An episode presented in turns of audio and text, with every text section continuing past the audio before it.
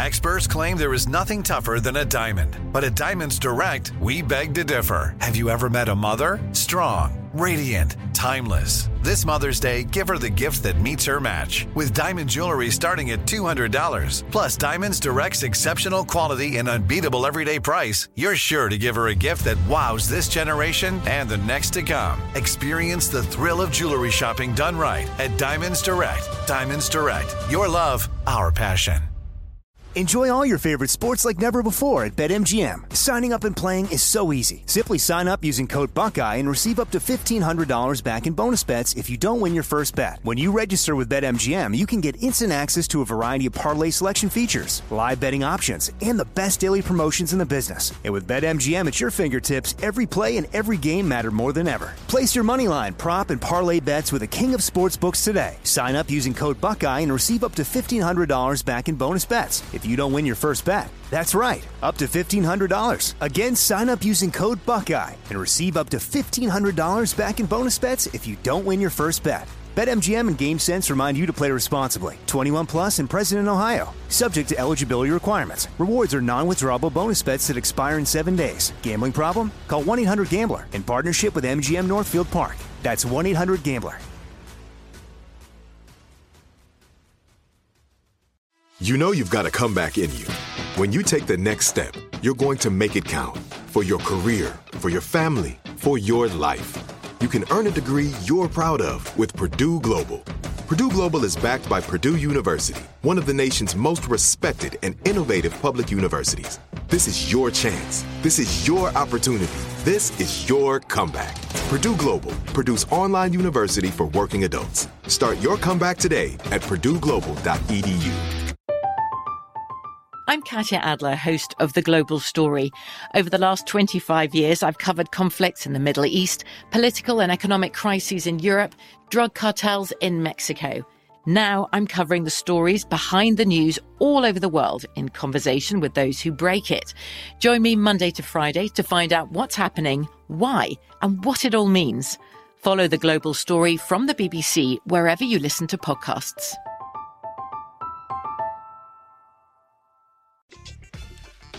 Today's Wednesday, June 17, 2020. Coming up on Roland Martin Unfiltered. Breaking news out of Atlanta. Former cop who killed Rayshard Brooks, charged with felony murder, and his partner has turned state's witness and will testify against him. What do you hear what the DA said? What they did to Rayshard Brooks after he was shot. Senator Tim Scott joined Senate Republicans unveiling their police bill that would discourage but not ban tactics like chokeholds and no-knock warrants.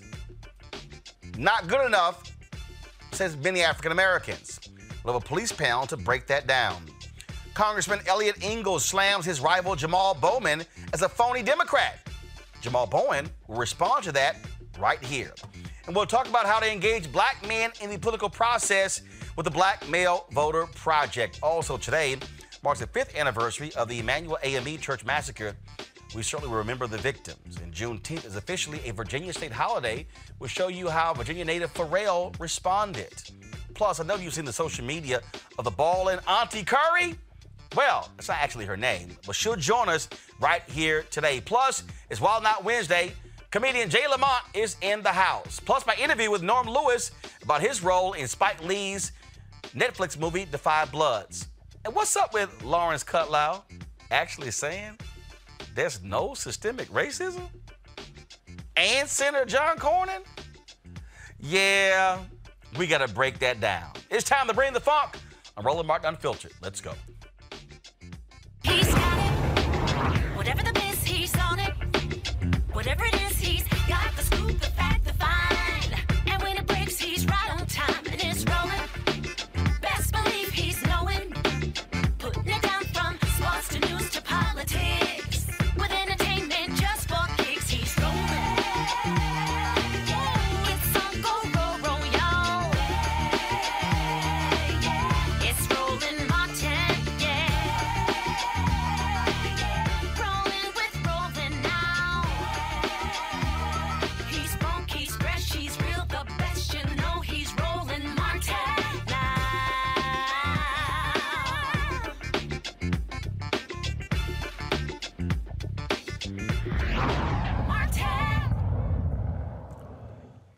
The former Atlanta cop who fatally shot Rayshard Brooks in the back after he turned and pointed a stun gun in his direction will be charged with felony murder and 10 other charges.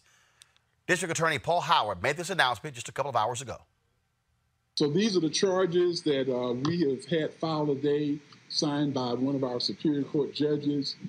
These are the 11 charges against Officer Rolfe. The first charge is felony murder. This is the death that is as a result of an underlying felony, and in this case, the underlying felony is aggravated assault with a deadly weapon. And the possible sentences for a felony murder conviction would be life, life without parole, or the death penalty. Now, he's also charged in the arrest warrant with aggravated assault with a deadly weapon, and this is a count charging him for the shooting of Mr. Brooks, and the possible sentence for aggravated assault is 1 to 20 years. The third aggravated assault account is for the shooting towards or in the direction of Mr. Melvin Evans. Mr. Evans was the person who was seated in the car. We do have the picture of this.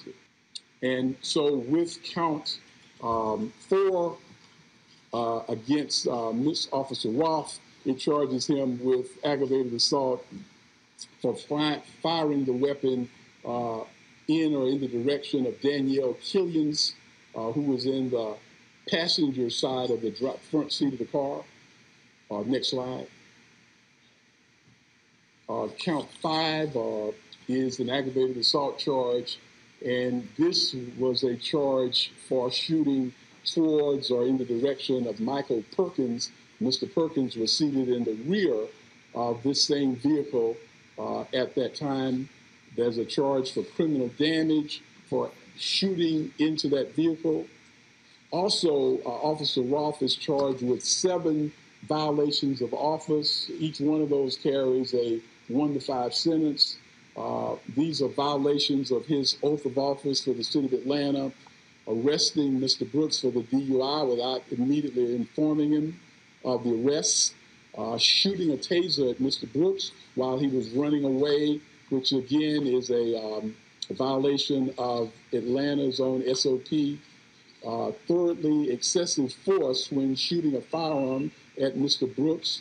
And number 4 is the failure to render timely medical aid. Those are the 4 violations of oath. The 8th is for kicking Mr. Brooks, and the possible sentence for kicking Mr. Brooks is from 1 to 20 years. And we actually have a photograph of and these are the charges for Officer Brosnan, and there are a total of 3 charges. And the first charge is for aggravated assault, and this is for standing or stepping on Mr. Brooks's shoulder. The possible sentence for this crime is 1 to 20 years. And this is a photograph of Officer Brosnan, who you can see to the right. And at the time of the photograph, he is standing on the body of Mr. Brooks. Stunning detail by DA Paul Howard. Again, former Officer Garrett Rolfe, who fired the shots, 11 total charges, including felony murder, 3 counts of aggravated assault with a deadly weapon. Officer Devin Brosnan has 3 total charges against him, including aggravated assault and a violation of his oath.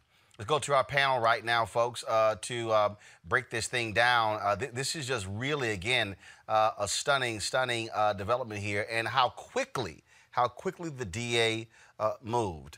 Joining us right now is A. Scott Bolden, former chair, National Bar Association Political Action Committee; Robert Petillo, executive director, Rainbow Push, Coalition Peachtree Street Project; Brooke Thomas, she is the host, Controlling Our Narrative podcast. Let's start with you, Robert. You're there in Georgia. Again, Paul Howard moves extremely fast on this one. You have critics who are saying, oh, this is all politically driven. But the fact that we now know as he described the officer standing on his shoulder, kicking Brooks, saying, "I got him, trust me." That tells a different story about what took place that night outside of that Wendy's. Absolutely. I think also we have to look at the structure of these charges as Paul Howard articulated them. They did not charge him with first-degree murder or any of the intentional murders, but rather felony murder. So the only intentionality they have to show is the intention to commit the aggravated assault, which was the firing of the weapon at Mr. Brooks. So that's a far easier thing to prove, where you don't have to prove intent, you don't have to prove malice aforethought. All you really need to show is that you criminally fired your weapon at that individual, and which caused his death, which I think is a threshold which can be met. Going further, the way of showing that this was outside of the scope of his duty, outside of the scope of any reasonable law enforcement activity, is the fact that they went through the pains of describing how they searched Mr. Brooks and knew that he was not armed, that there were no additional weapons. They stated that the taser had been fired twice into Mr. Brooks, so they knew that the taser was unloaded and not dangerous at that point. And Paul Howard made it very clear that they had no reason to chase him. They had no reason to shoot him. And then moving on to the additional counts, the reckless nature of this officer, firing his handgun where it went into a populated area, into a vehicle that had people in it, those are additional charges also, because you cannot just say that there's collateral damage. You damage someone else's property, you put lives in danger as a law enforcement officer, then you fail to render assistance, and you assault a man as he is dying.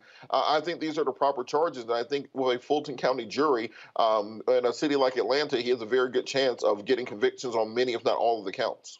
Bolden, that detail is important, and it has to raise the question.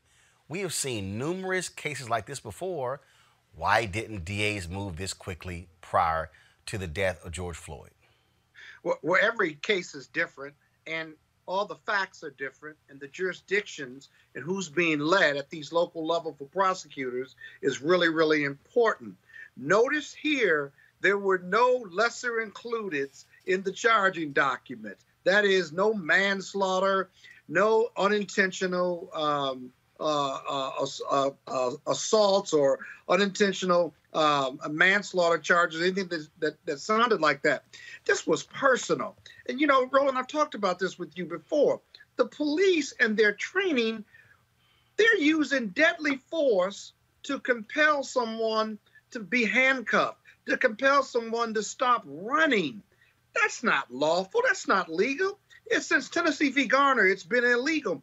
And yet we see around the country, if you don't comply, these police officers mentally and psychologically, they say they get focused and say, I've got to get you to get on the ground. I've got to get you to put these handcuffs on. And I can use any force, any deadly force to do so. You see it over and over again.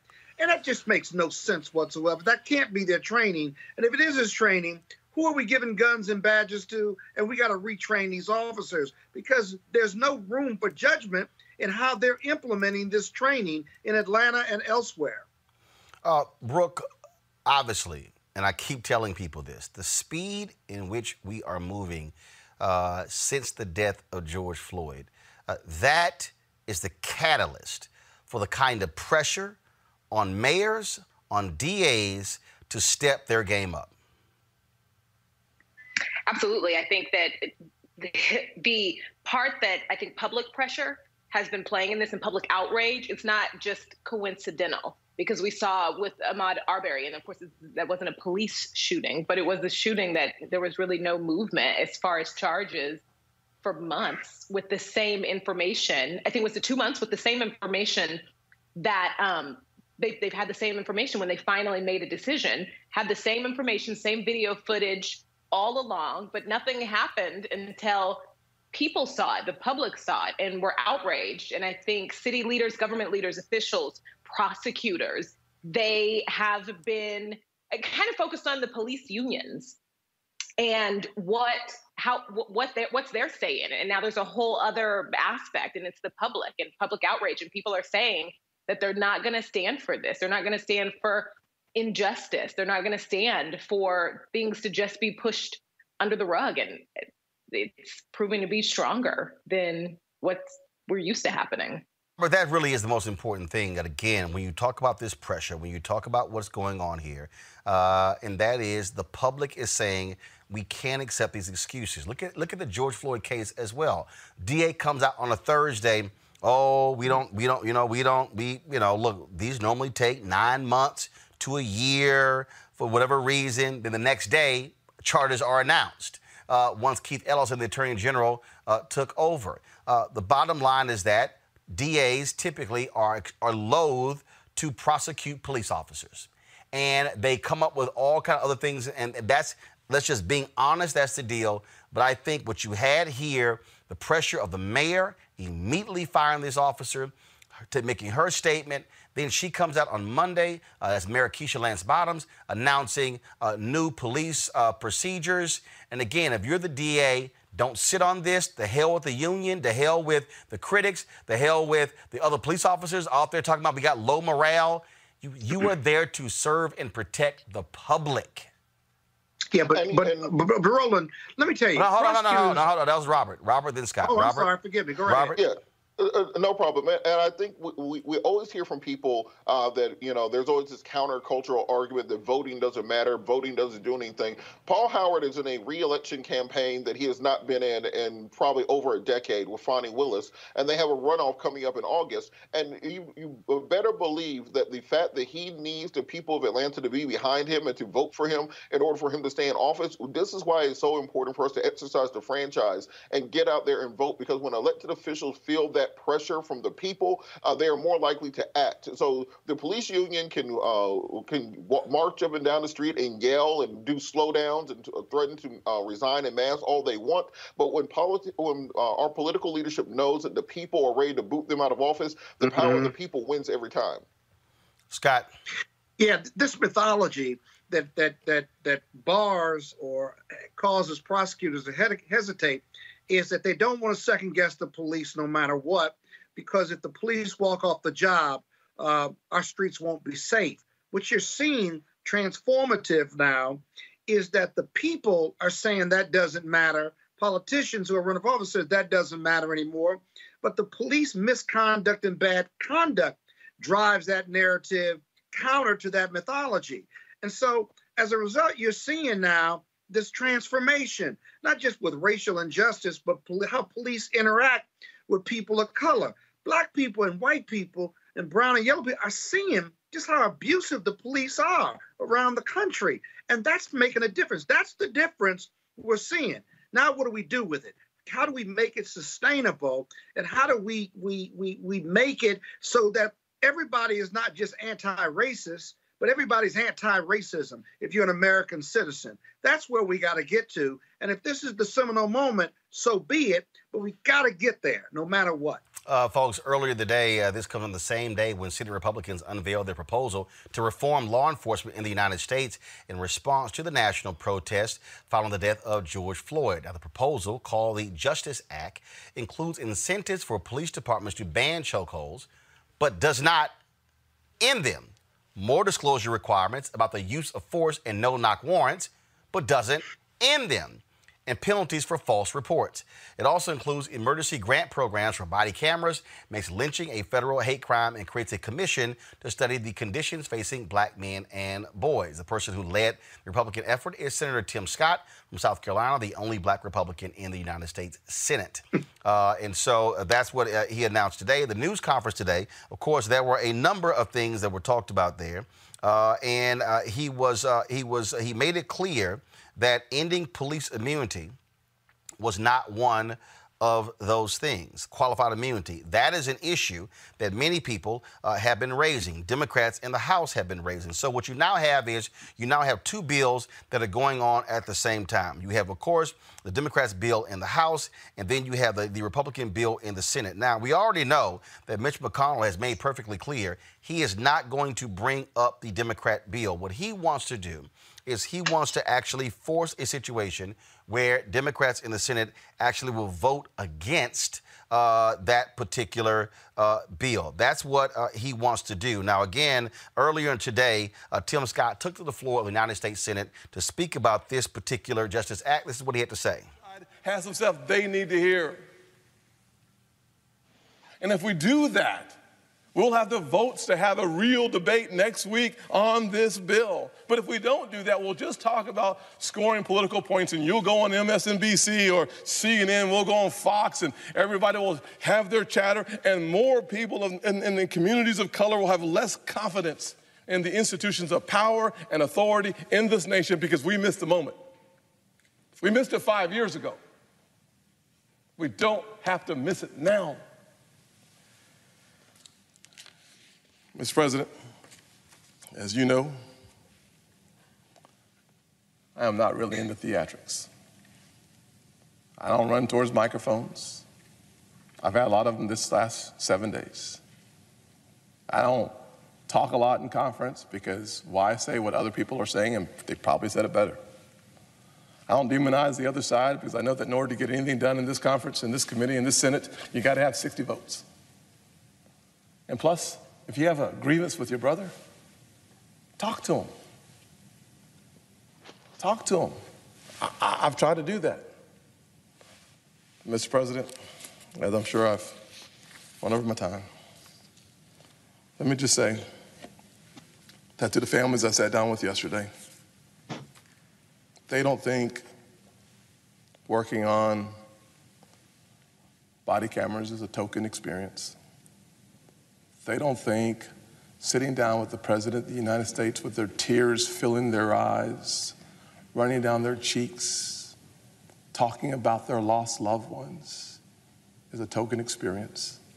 The law enforcement officers in that meeting with those families do not believe that having a serious conversation about police reform is a token experience. They don't believe that co-responders for the one man who was in the room whose son was having a mental episode, who was shot on the scene, he doesn't think this is a token experience. Joining us right now is Reddit Hudson, founder of the National Coalition of Law Enforcement Officers for Justice, Reform, and Accountability, and Dr. DeLacy Davis, founder of Black Cops Against Police Brutality. All right, first off, Reddit, I want to start with you. Your assessment of this bill presented by Senator Tim Scott. He says it's a strong bill. Almost worked, man.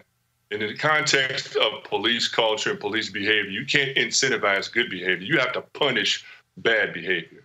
We've tried that over and over again. Here in Missouri, St. Louis, Missouri, where racial profiling statistics come out every year, and they're horrific every year. They threaten to take away state funding. They threaten to take away any number of funding sources from offending departments. They just don't give a damn. It really is unfortunate for him to describe a moment and then miss it so hugely as he has in this instance. What he needs to do is understand that there is a remake that needs to take place right now. We can't tinker around the edges, which is what he's trying to do, and describe that as some kind of significant institutional change. And for him to describe restoring trust in our institutions, this falls way short of that. We have to have a serious remake of our entire criminal justice response, our entire public safety response, and it doesn't involve trying to bribe some officers not to devalue Black life. DeLacy. Yes, well, you know, when we give children candy to make them comply, it usually doesn't work. They simply want more candy. And so I looked at the bill, I watched the press conference. They talked about training, duty to intervene, data collection with the database at the local level, and then a National Criminal Justice Commission. First of all, we've had the Kerner Commission, we've had the Mullen Commission, and then we've had the Task Force on 21st Century Policing, which is relevant and there in place. So there's no need for another commission. Second of all, the data collection. What are we collecting data on? We're seeing Black bodies laying all over the street. And finally, the duty to intervene. Let's be very clear. In 2016, they had already revised the use of force policy in Minneapolis. In fact, the officers all there with Mr. Floyd had a duty to intervene, and none of them intervened. And then finally, training. How do you untrain the racist? How do you take the racist and white supremacist culture out of policing and somehow get a good cop? It's a horrible bill. It does not reform police. It is not accounting for anything, and it's not transparent. It does nothing. The fact, Reddit, that it does not ban chokehold. First of all, let's, guys, figure out, let me know what's up with this microphone, because I keep hearing this microphone that's moving, so please let me know. I've got, tell me what's going on with no banning of chokeholds, no ban when it comes to no-knock warrants. In fact, earlier I saw this MSNBC graphic that laid it out, and it was kind of like, okay, so we hope they change. Yesterday, we had former Sergeant Cheryl Dorsey, the LAPD, where the cop said, "Oh no, that wasn't a chokehold against Eric Garner.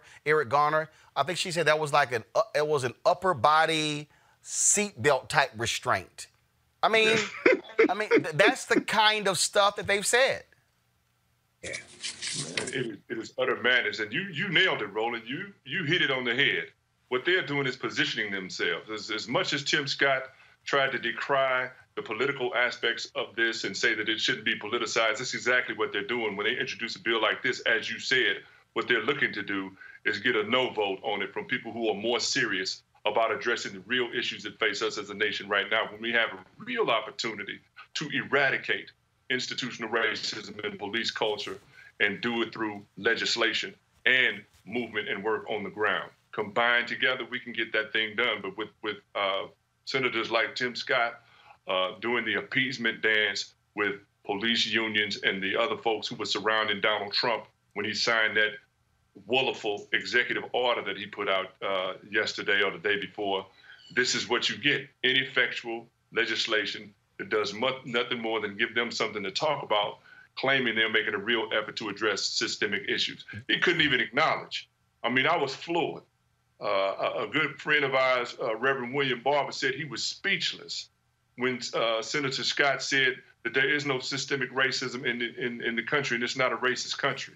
When you're living that far away from reality, I don't expect you to be effective on real problems. No ending of qualified immunity in Senator Scott's bill, DeLacy. That is the case in the Democrats' bill. Democrats' bill, no new funding. Republicans, more funding in their particular bill as well. If you don't deal with qualified immunity, can you actually deal with the issue?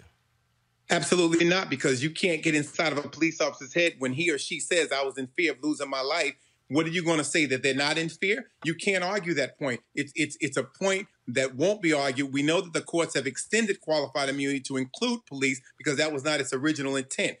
I listened to Senator Shelley Moore Capito, and she said that this bill was pro-civil rights and pro-law enforcement, and there's no conflict. Well, therein tells you everything, because if law enforcement is killing me, black and brown people, and leaving me dead in the street, and you're telling me this is pro-civil rights, it is inherently conflicted in the fact that they can't call it what it is. They can't talk about institutionalized racism. The fact that they want to continue to study what their answer is, we want to put more money in for more police on the street, which is problematic. And the other side, and the community is saying, we want to defund the police, reallocate those resources, because the community is suffering when they call the police. So the people who are most vulnerable, fragile communities, and those in need of law enforcement are actually being told now in this bill, we're going to send you more cops, and that means you're going to be exposed to being killed more frequently.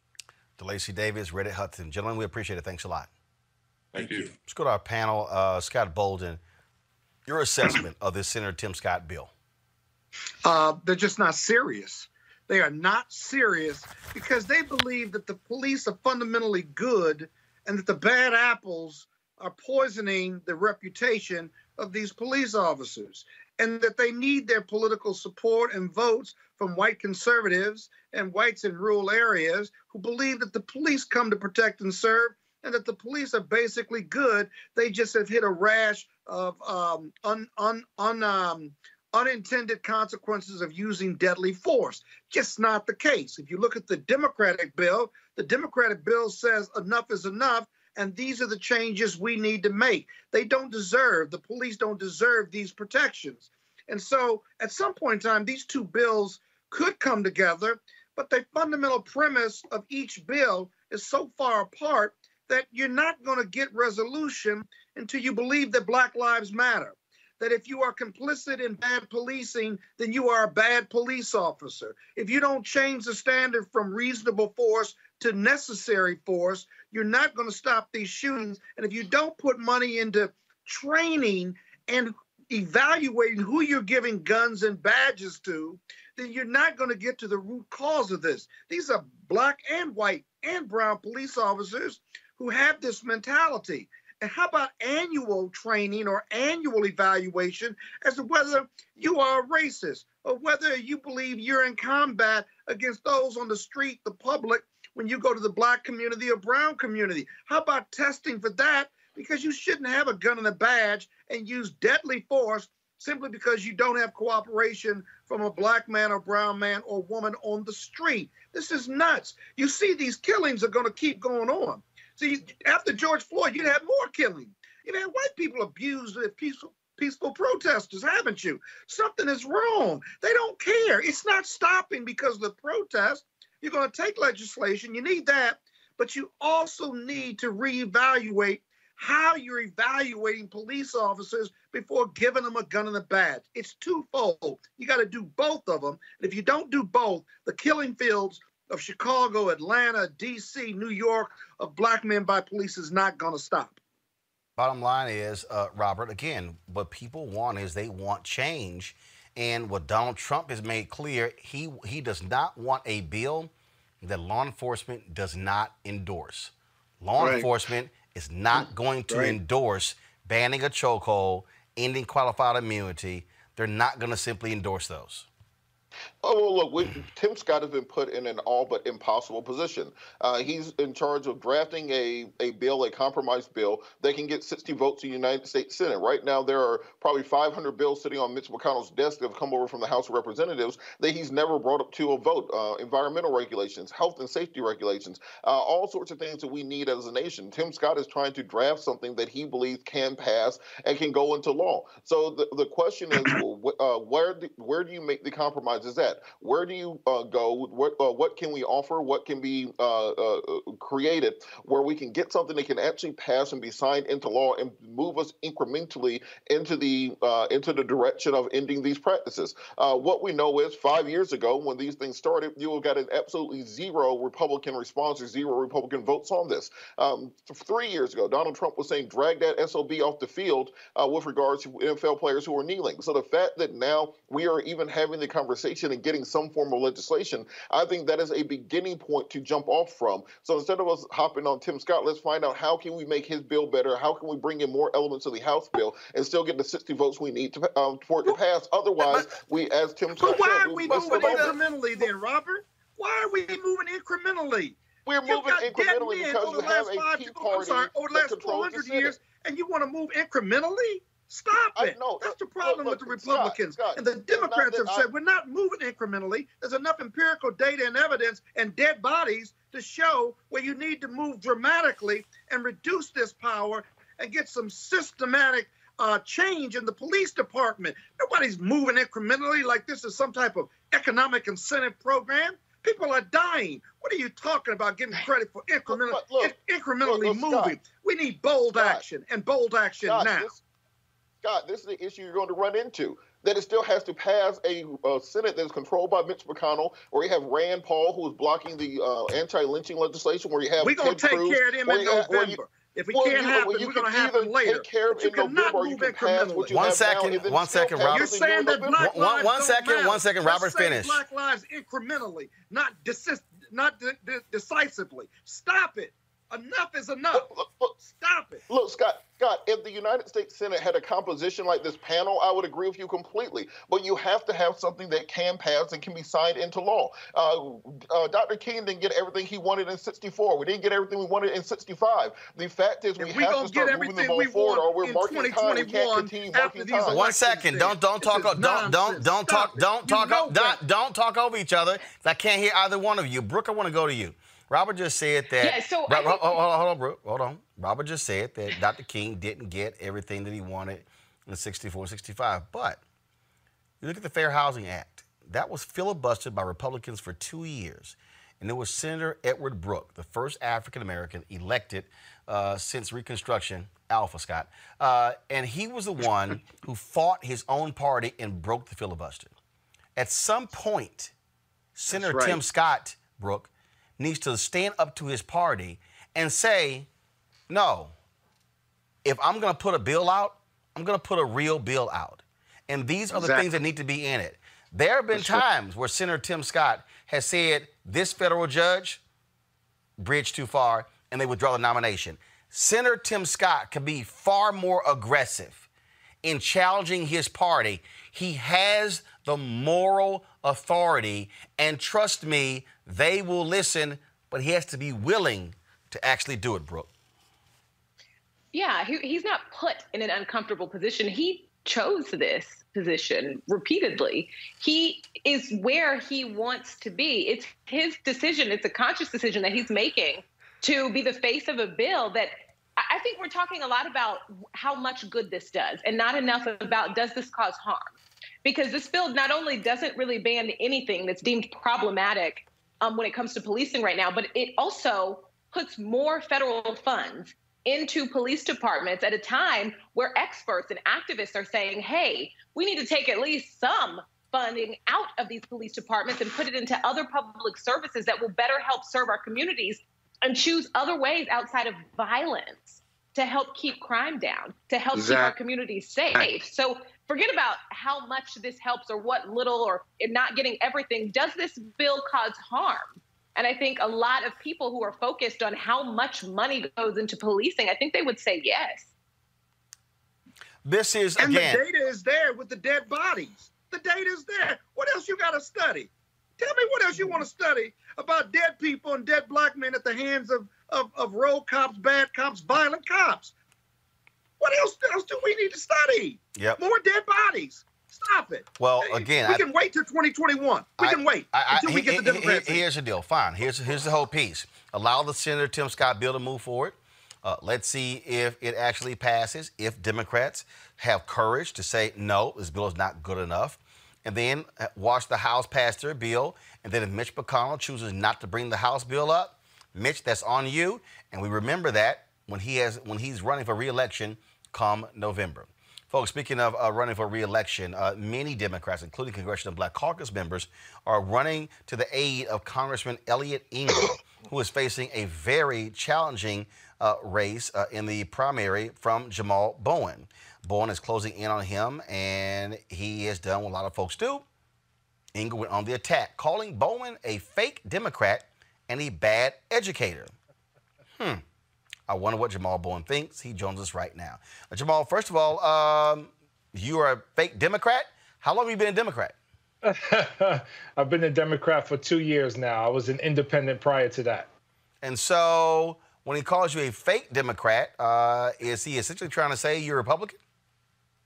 I think that's what he's trying to say, yes. He's tried to connect me to John McCain through some of his negative mailers that he sent out.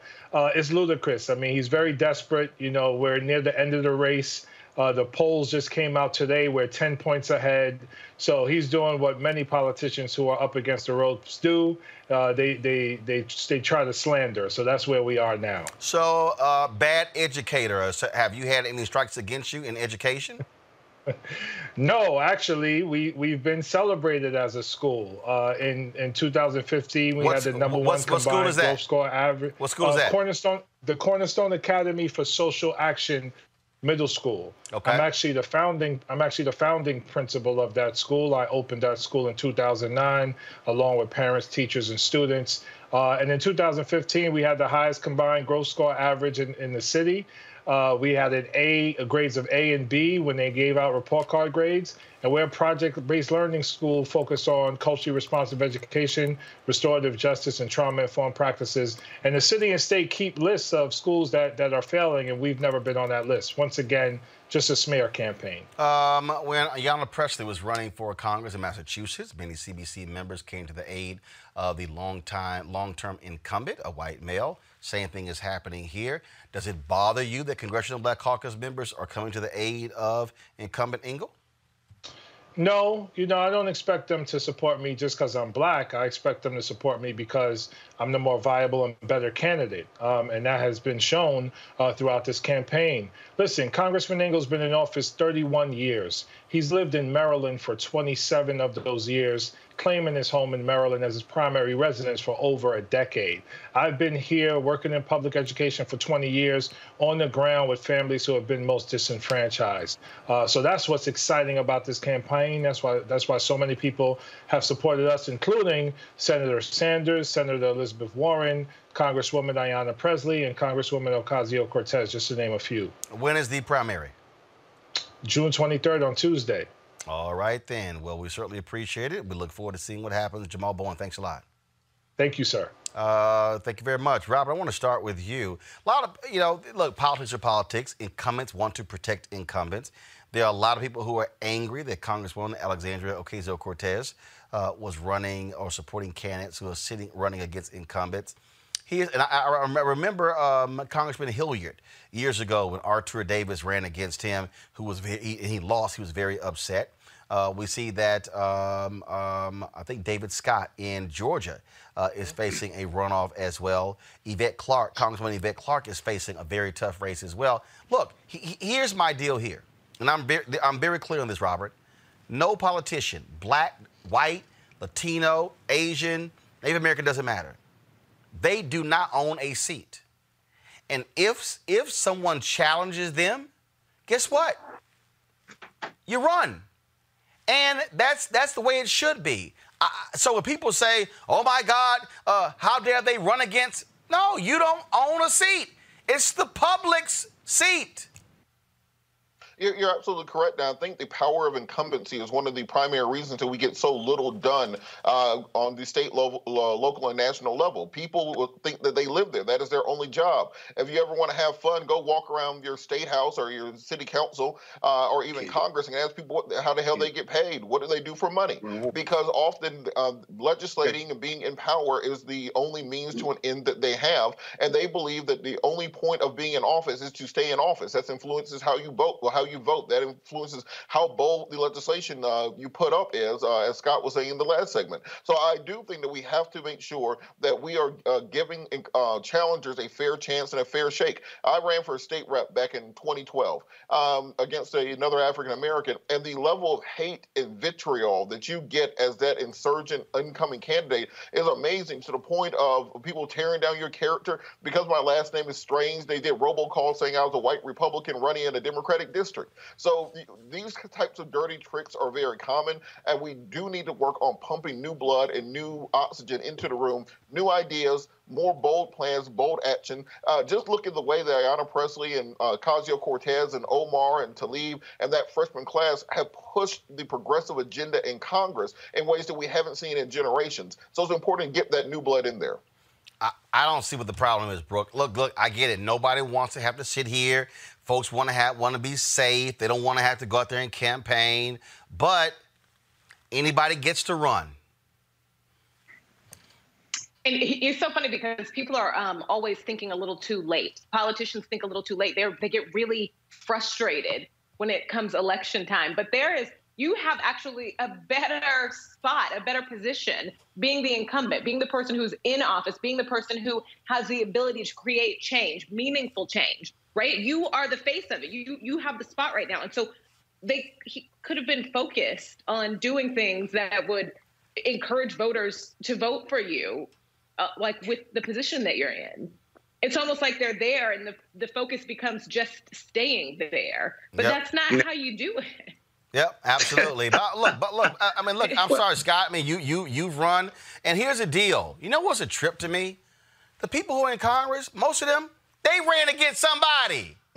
That's right, they did. But having represented a lot of corrupt elected officials and government officials in my legal career, let me tell you what happens. They get comfortable.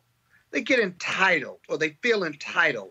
They go out and people stand and they're called honorable, and they trade votes, and they're power brokers. They don't have a lot of money, but they got power. And then all of that comes into play every 2 years or 4 years when you run for office. And it all says, I'm entitled. How dare you run against me?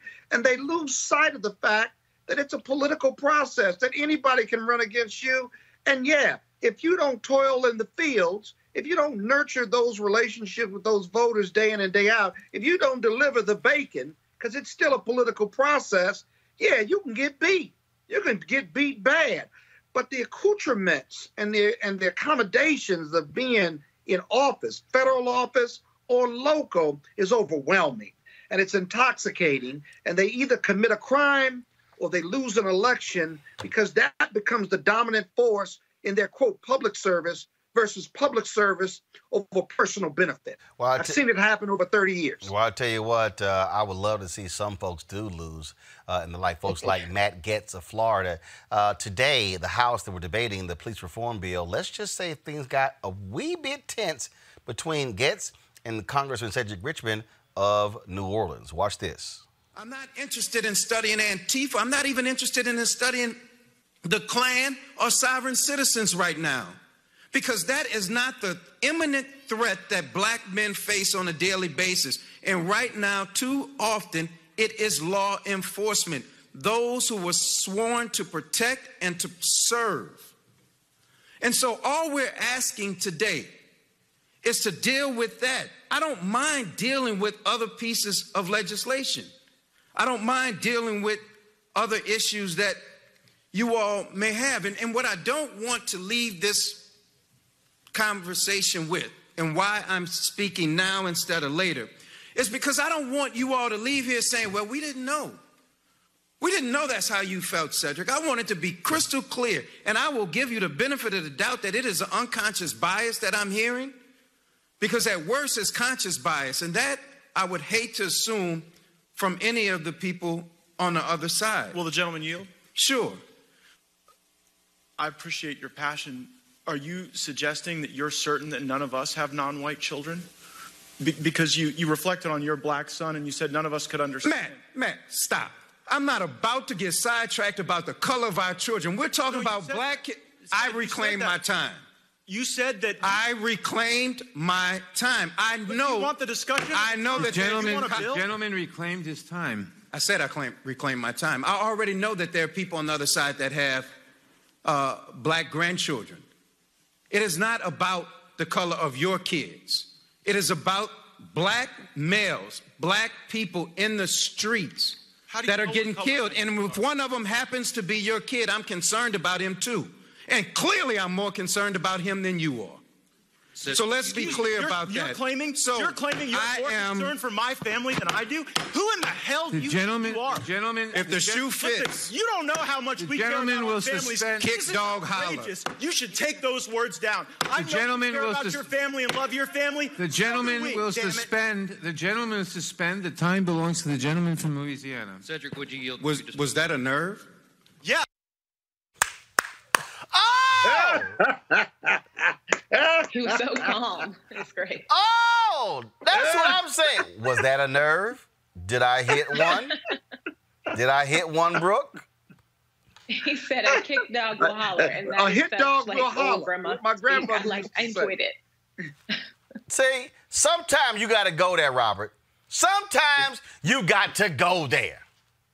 Well, I think the issue is that Matt Gaetz is one of the number one trolls in Congress. The fact is that when the coronavirus outbreak was just started, when we had a chance to nip it in the bud and stop it from becoming a countrywide outbreak that ended up killing over 100,000 people and predicted to hit 200,000 dead by October, he wore a gas mask on the House floor to make fun of the idea of wearing masks. This is what he does. I don't understand how the people of his district have continued to send him back when he embarrasses them over and over again. Maybe he's been drinking again because he has that DUI in his past, but I don't know how he can maintain his seat in Congress putting on theatrics and shows like this when we have important issues where that he simply does not take seriously. Easy, the same way them white folks in Iowa kept sending Steve came back.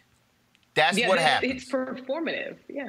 That's what the deal is. How it's been. That's the deal is. All right, y'all got to go to a break. When we come back, we're going to talk about how to get more black men out to vote in November. Also, all right, come on, single shot. Come on, come on. You move slow. Come on, come on. You got that. That's first. That's first, okay? Second of all, y'all seen the video of the sister who's been hooping all her trick shots? Yeah, we're going to have her on the show as well. And the second hour, comedian Jay Lamont.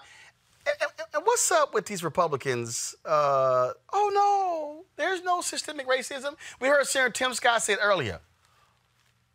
Where in the hell are they living? That's next. Roland Martin Unfiltered, back in a moment. You want to support Roland Martin Unfiltered? Be sure to join our Bring the Funk fan club. Every dollar that you give to us supports our daily digital show. There's only one daily digital show out here that keeps it black and keep it real as Roland Martin Unfiltered. Support the Roland Martin Unfiltered daily digital show by going to RolandMartinUnfiltered.com. Our goal is to get 20,000 of our fans contributing $50 each for the whole year. You can make this possible. RolandMartinUnfiltered.com. All right, folks. The folks at Seek.com have a great deal of these amazing headphones right here. Love the color, being black and gold, being an alpha. Sorry, Scott. They don't make them in crimson and cream. Again, 360-degree 4D headphones. Really great headphones here. Barry Spiel, she is the founder, the architect, the inventor of these headphones. Folks, again, 360-degree. 4D, great for gamers, Bluetooth, for music, all that good stuff. All you got to do is use the promo code, folks, RMVIP2020, RMVIP2020. Go to Seek.com, C-E-E-K.com. That's Seek.com, C-E-E-K.com. And again, the promo code, guys, where is it? RMVIP2020. It's RMVIP2020. All right, folks, the black 2016, a little more than 50% of black men voted compared to 57% in 2012. And the portion of black men who reported they did not vote increased from 23.5% to 27.5%. What these numbers show is the disassociation of black men from the electoral process. And in fact, the Black Male Voter Project wants to change that. Joining me right now is the founder, W. Mondale Robinson. Mondale, glad to have you on the show. It's always a pleasure to be in your presence. How are you? Great, man. So what's the deal? What the hell's going on? Why are black men checking out of the process? Well, the process checked out on black men a long time ago, Roland. You know that. We talked about it in 2012 when you and I met in Charlotte at the DNC convention about the fact that voting is a habit formed by resources spent on it, and no one is spending resources on black men. Therefore, black men are not participating at the levels of other demographics.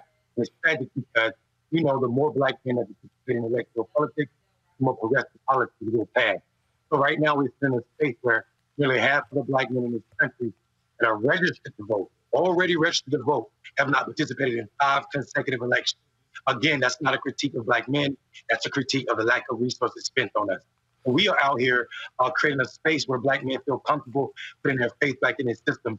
And the way we're doing it is we created a new way of campaigning. It's called BMP, Editorial Approach, where we center the black voter, the black male voter, instead of the electoral process and or the candidates themselves. First of all, if you have a set of headphones, I want to put those on because actually you were breaking up there with your audio. One of the things that we're dealing with is also there was a 9-point gap between black men and black women who went for Obama versus Romney in 2012. There was a 13-point gap between black men and black women who went for Donald Trump and Hillary Clinton. The Trump administration, they've been saying that they can get 15, 18, as high as 20% of the black male vote come November. That's why they keep touting the First Step Act and also economic policies as well. Do you believe, or what do you believe is the reason why these black men are finding Donald Trump to be appealing? They're not, Roland. This is just like everything else Donald Trump says, baseless. Donald Trump cannot win that high of a percentage of black men. Here's what he can do, though. The Democratic Party not investing in black men, not investing in black men, will cause black men to stay at home. That, too, is a loss for the Democratic Party and progressive candidates. Here's what we do know. We know that talking about presidential campaigns will not motivate black men to go to the polls. He can't make Donald Trump a big enough boogie monster. Keep black men at the polls or in line long enough to vote. So what we do is we don't center presidential candidates when we talk to voters. What we do center is local issues that are important to black men, and we know once they get to the polls, black men will vote for Democratic people or for Democratic candidates. What we also know is Donald Trump didn't do anything special when 13% of black men. That number falls in the range of what black men always vote as it pertains to Republican candidates. If you look back all the way back to the 70s, Donald Trump only did better than 2 presidential candidates on the Republican side, John McCain and Mitt Romney. That's it. So it's nothing special about Donald Trump and black men. Black men don't fuck Donald Trump. We get it. We see what he is. We spot races before most people. because expect us to force. Hold on, Mondale. Your audio literally is getting progressively worse. If you got some headphones or audio, y'all let me know. Fix that. So y'all let me know when you fix that. I'm gonna bring in Robert, Scott, and Brooke right here. Robert.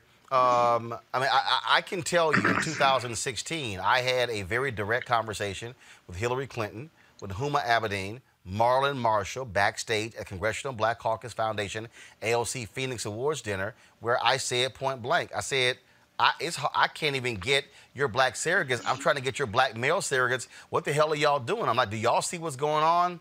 Dude, it was awful. It never actually got fixed. And so what I hear from black men is I don't see anybody come and talk to me. And what they're seeing right now is all this Democratic energy focused on black women, rightfully so, because they turn out in high numbers. But black men saying, you ain't talking to me.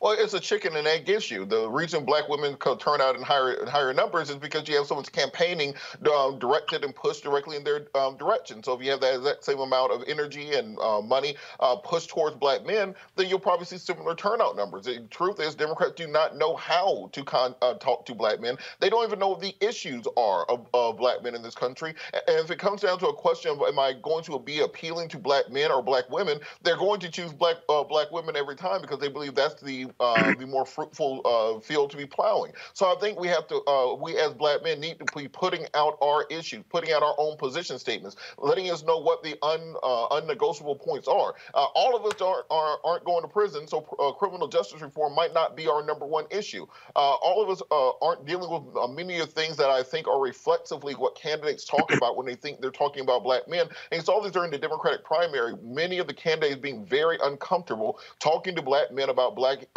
male issues without offending other groups. So I think they're going to have to sit down, as Walter Rodney said, and have some groundings with my brothers and talk to actual men in the community, find out what the needs are, and figure out ways to articulate policy that will promote that, and then we will turn out for them. Mondale, what specifically are the issues? What do you think that the candidates should be talking about to target black men, to speak to black men, to interest black men? Mondale? Yeah, Roland, can you hear me? Now we got you. Go ahead. Yeah, so black men, there are three issues all over the country that we found out that are motivating the black men. We need to address criminal justice reform in a real way, not the First Step Act. We need to also talk about putting trades back in school. That's an economic issue. And we also need to talk about police brutality. Those three issues move black men, and Donald Trump or Joe Biden can't get enough to make black men be motivated by them. So we need to be supporting local candidates and local organizations that are supporting and pushing black men to do this. And we can't do it in a transactional nature where we're only talking about November's election. We need to figure out how we create faith back in the electoral process within the black community. All right, Mondale Robinson, we appreciate it. Thanks a lot. You bet. All right then, folks. Again, Black Male Voter Project. Go online and check it out. 5 years ago today, the white supremacists went to Emanuel AME Church in Charleston, South Carolina, prayed with the people there for Bible study, and then opened fire, killing 9 folks. Today we remember the Honorable Reverend Clementa Pinckney, Cynthia Graham Hurd, Susie Jackson, Ethel Lance, Reverend DePayne Middleton, Tawanza Sanders, Reverend Daniel Simmons, Reverend Sharonda Singleton, and Myra Thompson. It's shocking, Brooke, to think that that took place just 5 years ago. It seemed like just the other day. Yeah, it is shocking. It's still always really, really sad to see someone, a white supremacist, went into a church. And, you know, I always think about the segment. There was a segment on Fox News that I saw. It was clipped, and it was like they were saying they were trying to argue, a couple of anchors, that he wasn't a white supremacist, that if the motivation was just to kill black people, he would have went into a basketball court or a rap concert or something like that, as if historically you wouldn't just like always find the most black people at a church, at churches everywhere. But that, you know, it was so intentional, and just even the way we talked about it, it's still, we're now still in this space where people are arguing that it's so physically important to them to have these racist heroes, have monuments. These people, they didn't even live in the same time. They know how awful these people are. We are still in that space, and also at the same time still in that space within 5 years, where white supremacists walked into a church and killed nine people who have families, nine people who were just worshiping the Lord, nine people who were welcoming to him.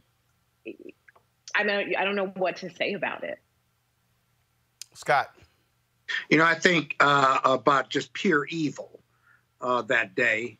It was so overwhelming from an emotional standpoint. And then you had the family the next day in court at the hearing, and they were still religious and emotional and forgiving this young man for his just awful acts.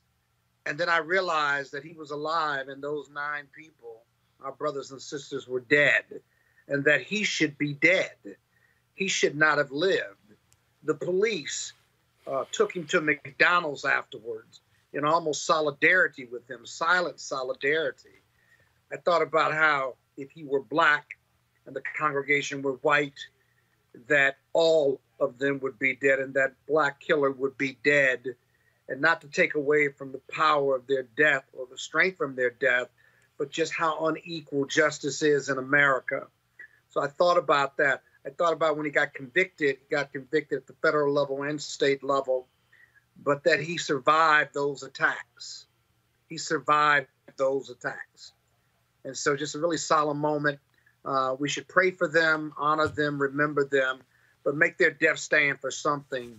And these are the moments, the George Floyd moments, that we're standing for, but we're standing for them too. They died so we could stand for this moment that we're experiencing in America. Robert? 10 a.m. on Sunday remains the most segregated hour in American life. The silence of the white church on this killing and in remembrance of this killing has been deafening, not just contemporaneously at the time, but since. We always hear from the religious right about attacks on Christianity, attacks on the church. You know, is there a gay Teletubby? It's an attack on the church. You're saying happy holidays instead of Merry Christmas. It's an attack on the church. This was an actual, literal, physical attack on the church. The body of Christ was attacked by pure evil, by the manifestation of evil in human form.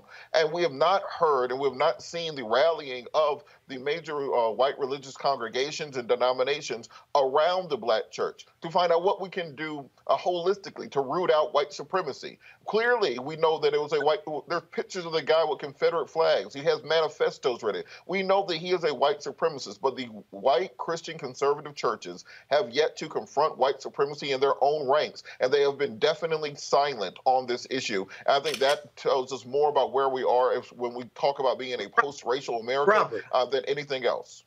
But you would think that the church would be a unifying force between black people and brown people. You would think, just if you think about their concepts and precepts and religion and faith in God and Jesus Christ and the Christian values and the Judeo-Christian principles, and yet still it cannot overcome racism between those two groups. Why do you think that is? Easy. It can't overcome racism because the very racists are sitting in the pews. And you also have these white church leaders who are in denial. And to Roland's point, remember, during slavery, we would yell out in the name of Jesus to rescue us from slavery, and our masters would yell out in the name of Jesus to give them the strength to beat us. So they have a different interpretation often of the exact same scriptures. They have a very different interpretation of what their duty is and their roles are as Christians, and I think we have to confront that from a textual standpoint. I don't believe you can call yourself a Christian leader and not condemn and fight against and work to root out white supremacy in this nation, and that many of them have buried their heads in the sand. And the Mother Emanuel AME Church, or are white supremacists themselves. So allow me to pick up on that particular point right there. You just use a very key phrase that I think is important, and that is they have buried their heads in the sand. The Los Angeles Times did a big story where black folks in Hollywood began to talk about their experiences. Black folks begin to share what they've dealt with, what they've gone through, and the difficulties that they have faced. Same thing has happened. In media. The other day, ABC, there was a story that was done on Huffington Post about Barbara Fadida, essentially the #2 person at ABC, who allegedly made some racist comments. And now she's on administrative leave, and then they announced there's an external investigation. What we're seeing, the Pittsburgh Post-Gazette, where they have really a rebellion going on among their staff when it comes to pulling a black reporter off of covering the riots. We've seen Bon Appetit, Condé Nast. We've seen Anna Wintour come out with her comments. We've seen other people resign as well. See, while we are in the midst of all of these things happening, you know, there has to be a reckoning that takes place in mainstream media. The Kerner Commission report in 1968 that studied the race riots in 67 said the media played a huge part in that. And I think what has happened is that part of the problem is that nobody reports on media. Nobody really reports on media in the same way. Media outlets right now are asking questions about this company and their staff and this company, what they're doing, and this company and their statements. But what are these media companies doing? The reason that brought my attention is that, and I'm linking this to Mother Emanuel because I was on Twitter, and go to my iPad. I saw Jason Johnson tweeted this. A friend just reminded me today is the 5th anniversary of Mother Emanuel's assassination. There's been so much black death from police, vigilante violence over the last month. I'd forgotten. I wrote this NBC News piece about the friend I lost that night. And the piece was from 5 years ago. But you have to ask yourself the question, hold up. Here's Jason Johnson writing about a friend, Reverend Clemente Pickney, who he worked with, who died in Mother Emanuel. Same day with Paul Howard, of course, is bringing the charges down there in Georgia. Why is Jason Johnson not on the air at MSNBC? 4 months ago, Jason Johnson was taken off of the air. The comments that he made with regards to Nina Turner and Breonna Gray working on the campaign of Bernie Sanders, and there were other people who said, okay, he shouldn't have made those comments. He immediately apologized. 4 months? 4 months, he's still off the air? We're in the middle of the coronavirus pandemic impacting black people. We're dealing with George Floyd. You're dealing with somebody who is a professor at an HBCU, Morgan State, who used to write for The Root, now writes for The Griot, who is one of your more visible faces. We saw him consistently throughout on the air when it came to the impeachment. But what's the deal? How can media demand transparency from other companies, but the media won't be transparent? Why won't MSNBC executives say, what's the deal with Jason Johnson? Did he piss somebody off? Does he still work there? Clearly he does. Well, why isn't he on the air?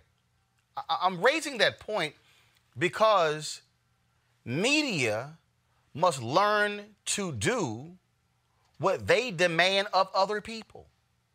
When you watch these news shows, they will demand, where's the transparency from Trump? Where's the transparency from Congress? They'll demand those things.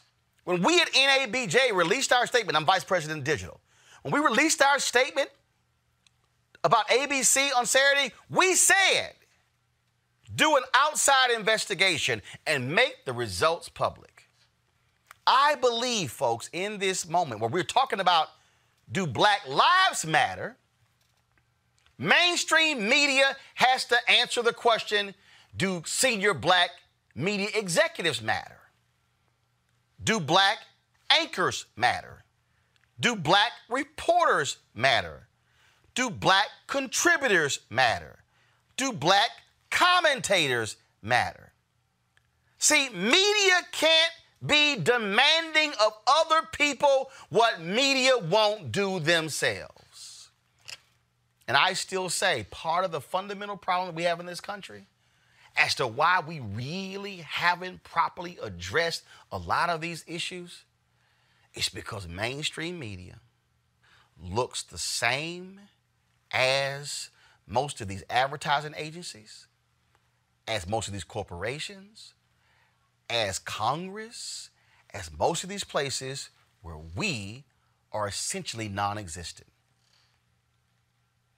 Now, you might say, okay, yeah, but Jason Johnson is a commentator. It's been 4 months. How long must the person be on the sidelines and nobody say anything?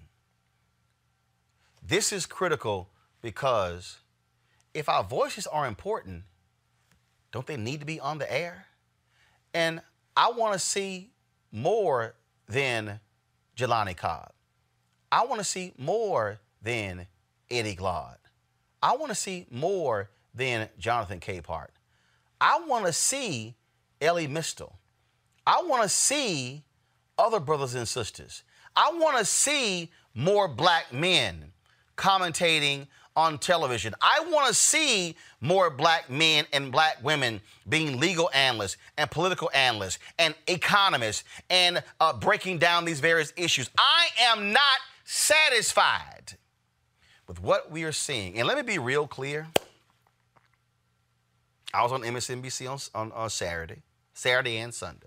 In fact, it was shocking. I've been on the last 3 weeks. I can't tell the last time I was on MSNBC 3 consecutive weeks.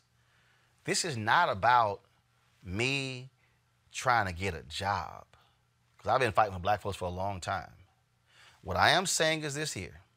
Every single mainstream media corporation in America, including NBC/MSNBC, CNN, Fox News, ABC, NBC, CBS, all of them must be far more transparent and honest about what's happening on the inside, because largely white men are running these organizations and they are deciding who gets to go on and who doesn't. All I'm saying is the brother been on the sideline for 4 months. You think it's long enough? All I'm saying is you got black folks in your operations who ain't been promoted in 10 years. Is that long enough? The reckoning is happening in the advertising industry, in the fashion industry. It's happening in the athletic apparel industry. It's time for it to happen in the media industry, because enough is enough.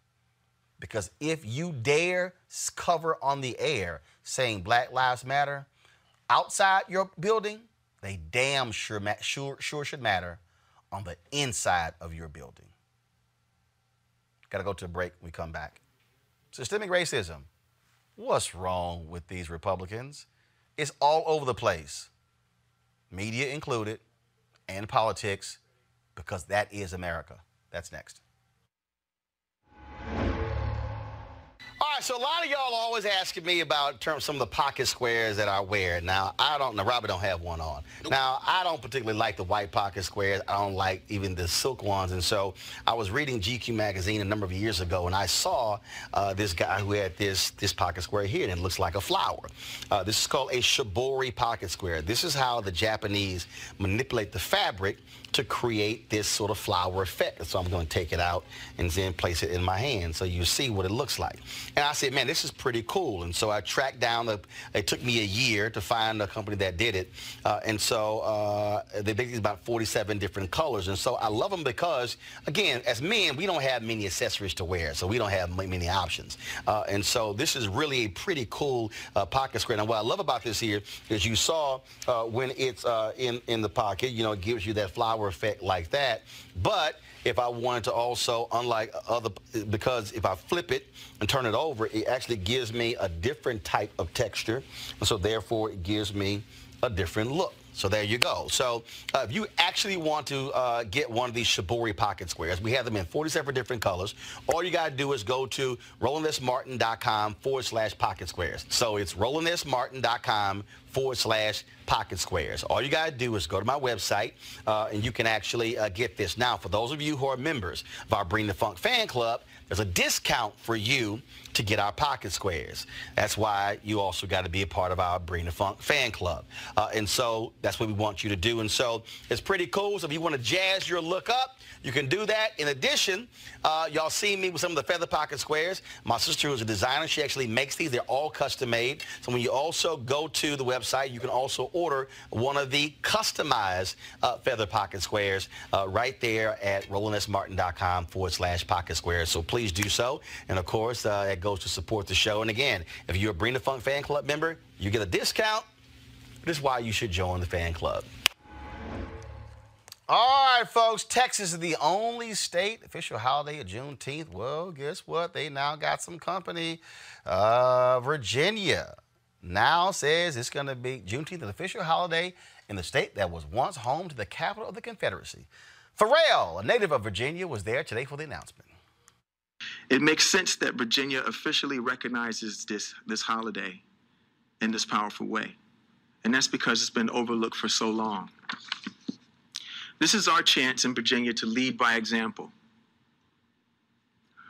This is our chance to lead, to truly embrace the importance of Juneteenth and treat it as a celebration of freedom that Black people deserve and African diaspora deserve. Worldwide, by the way. This is about proper recognition, it's about observation, and it's about celebration. This is a chance for our government, our corporations, and our citizens to all stand in solidarity with their African American brothers and sisters.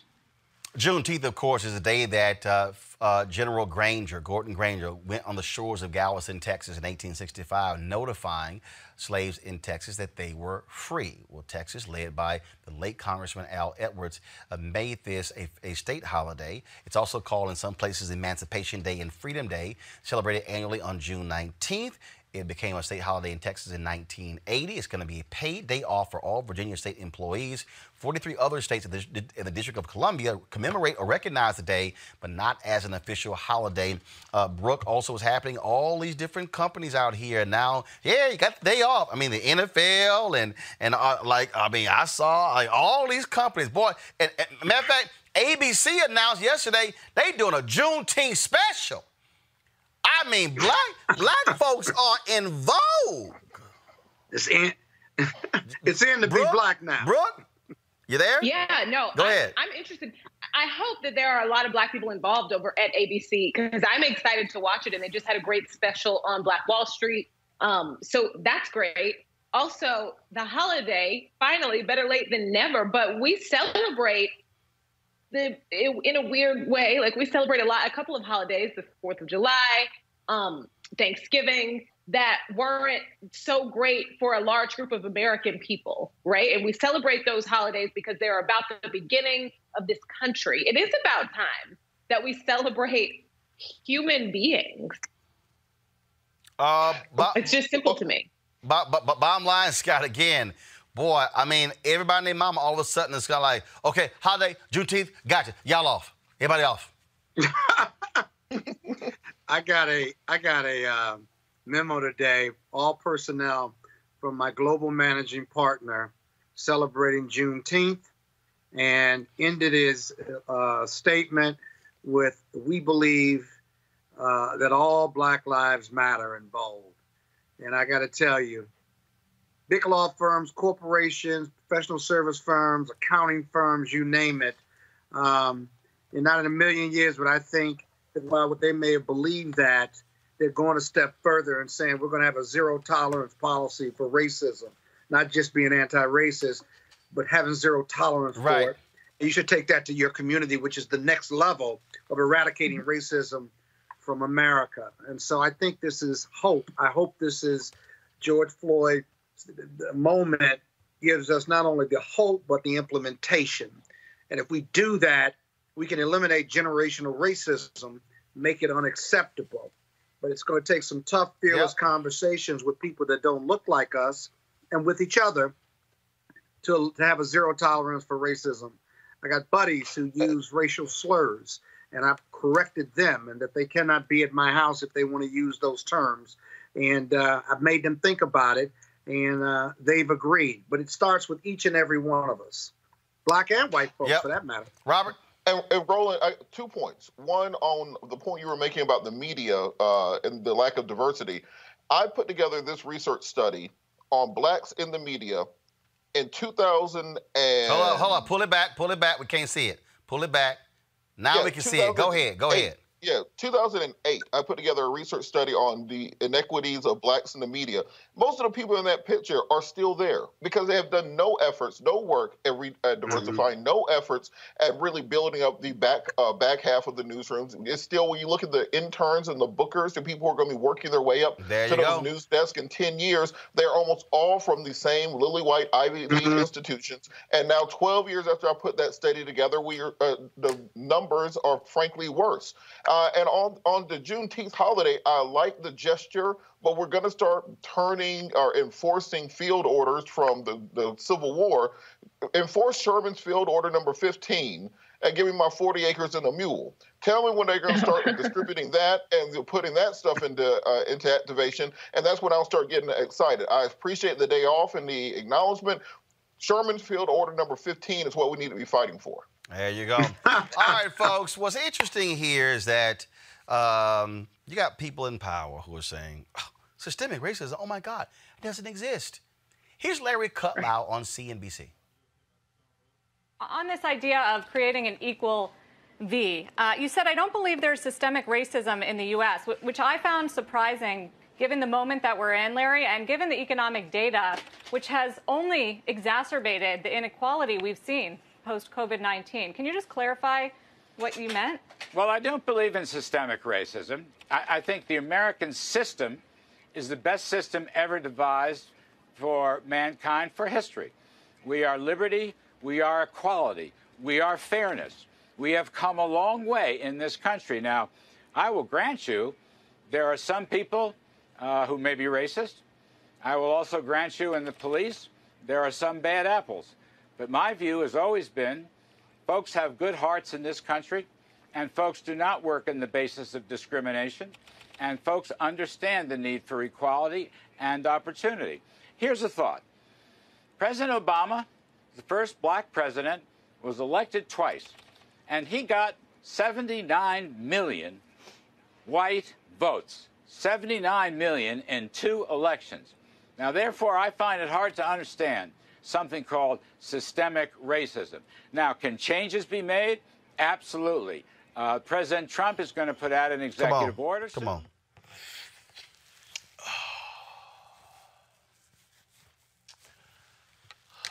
I'm gonna need to woosah.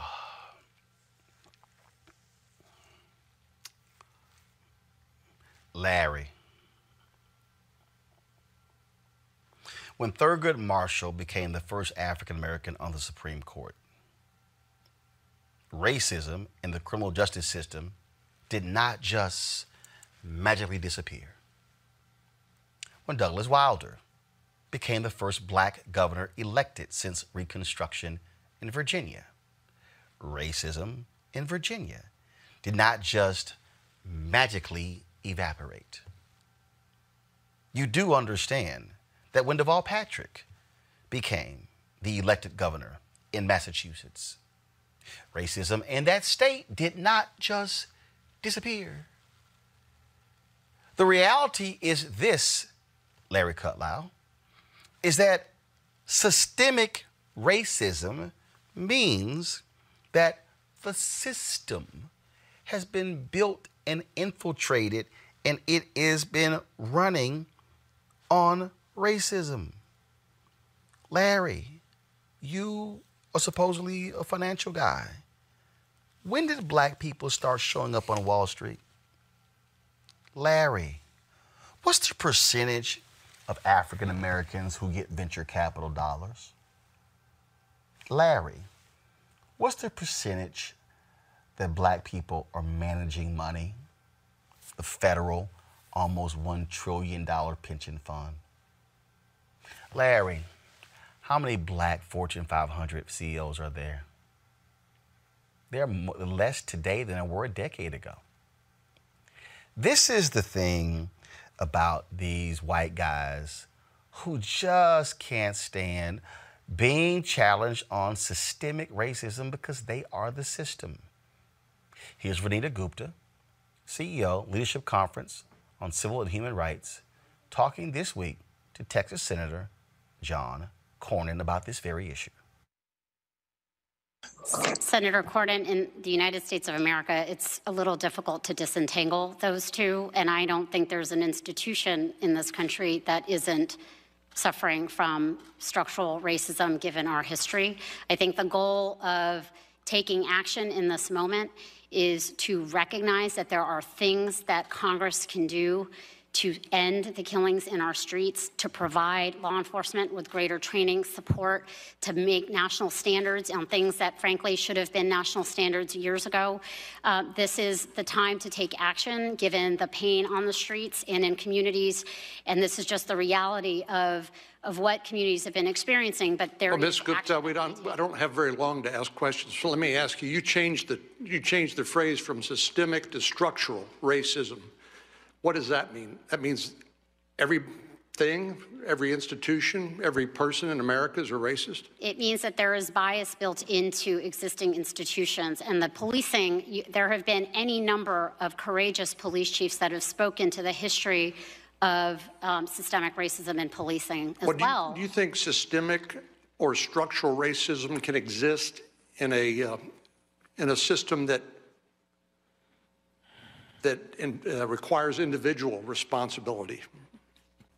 Or do you think it's one or the other? I think every American institution has been kind of shaped by these forces. And our goal is to do what we can as policymakers, as advocates, to take that out and to provide and to try to fight it in the modern day iterations that it appears. Well, do you believe that basically all Americans are racist? I think we all have implicit bias and racial bias. Yes, I do. Wow. And I think that we are an amazing country that strives to be better every single day. It's why I went to government, to make a more perfect union. Well, you lost me when you want to take the axe of a few misguided, perhaps.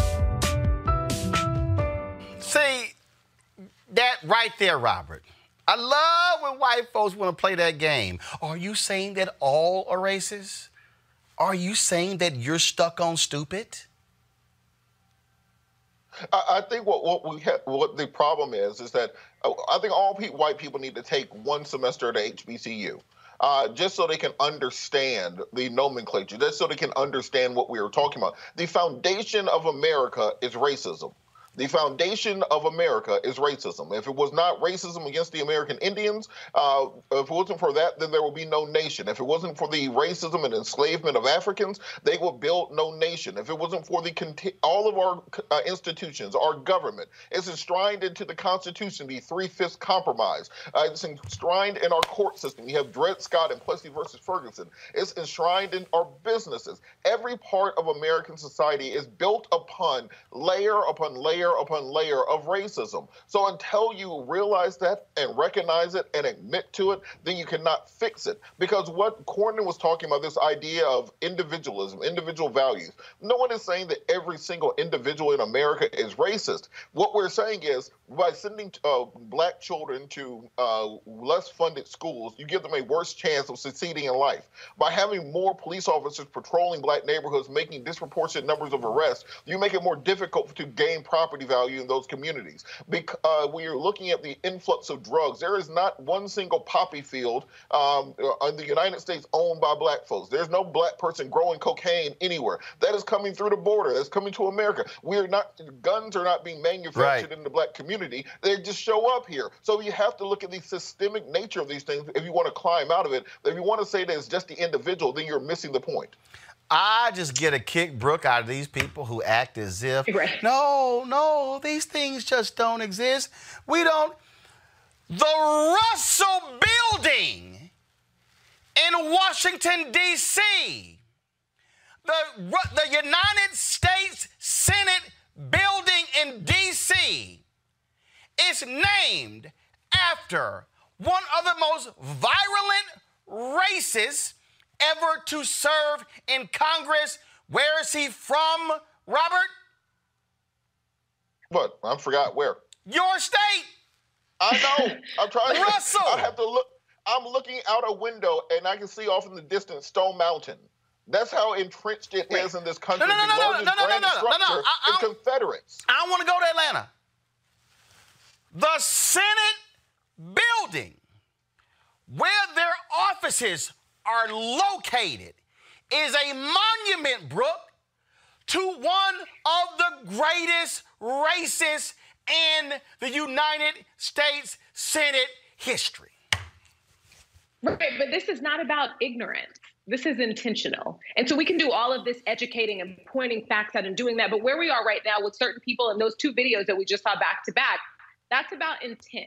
It's not about ignorance. So when we focus on education and let me explain and let me do this, it is about intent because it is, you have to make a decision to feel like you want to center yourself as a white person, as if you are an expert on how Black Americans move through the world every day in this country.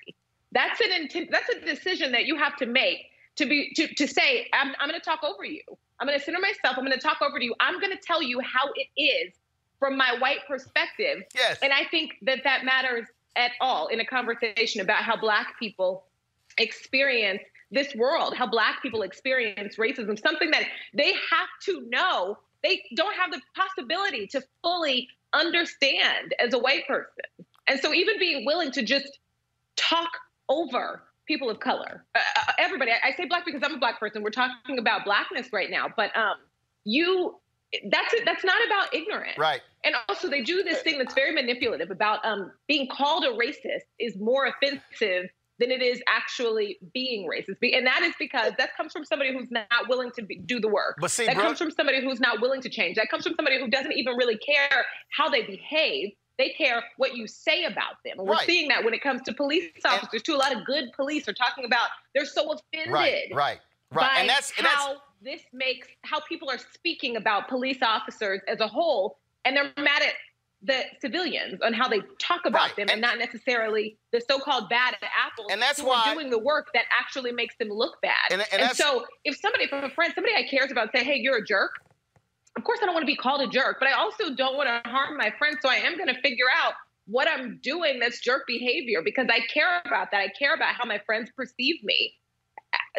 These people don't care. Well, here's the deal. It's about the fact that they don't care. Here's the deal. They don't want to hear you. They don't want to hear it's just real how simple. You experience life. It's just real simple. And that is here. There's a reason why I rarely call people racist. Because then the problem is the conversation goes into racist, not racist. No, what I'm going to do is I'm going to talk about what you do. I'm going to talk about what you say. I'm going to talk about exactly what happens. And so if I was sitting there and he was like, oh, my God, there's this, and I would have said, yes, look at this room. Let's look at your staff. Let's look at all staffs. Let's look at this here. See, my deal is we're not going to sit here and fight over racist, all are racist, not racist. No, I'm going to show you the numbers and the data, and then you're going to have to defend those numbers. So that's the piece there. Y'all, I got real quick, like literally, you got 20 seconds and I got to go. Understand, John Cornyn got to the Senate in 2002. When he was there, Strom Thurmond was still in the Senate until 2003. Don't act like you don't know what racism is. Bottom line is Richard Russell served the United States Senate for 41 years, and the Russell Building is a monument to a violent racist. Folks, thanks a lot. I appreciate it. Folks, how many of you have been seeing these videos circulating on social media? Play it. You want proof? Again? Come on, bro. Let's go. Let's go, Auntie. Nephew, we celebrating. Let's go. Let's go. Let's go. Oh my God. Yo, understand. Y'all gonna learn that. Catch. Get it.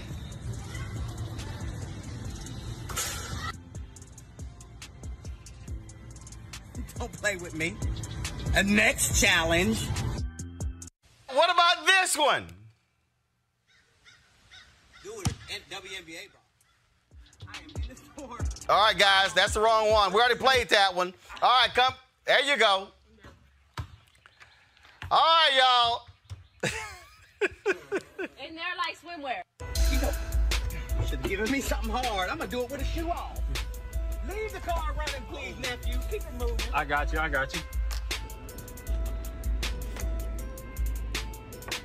Yo! Cash.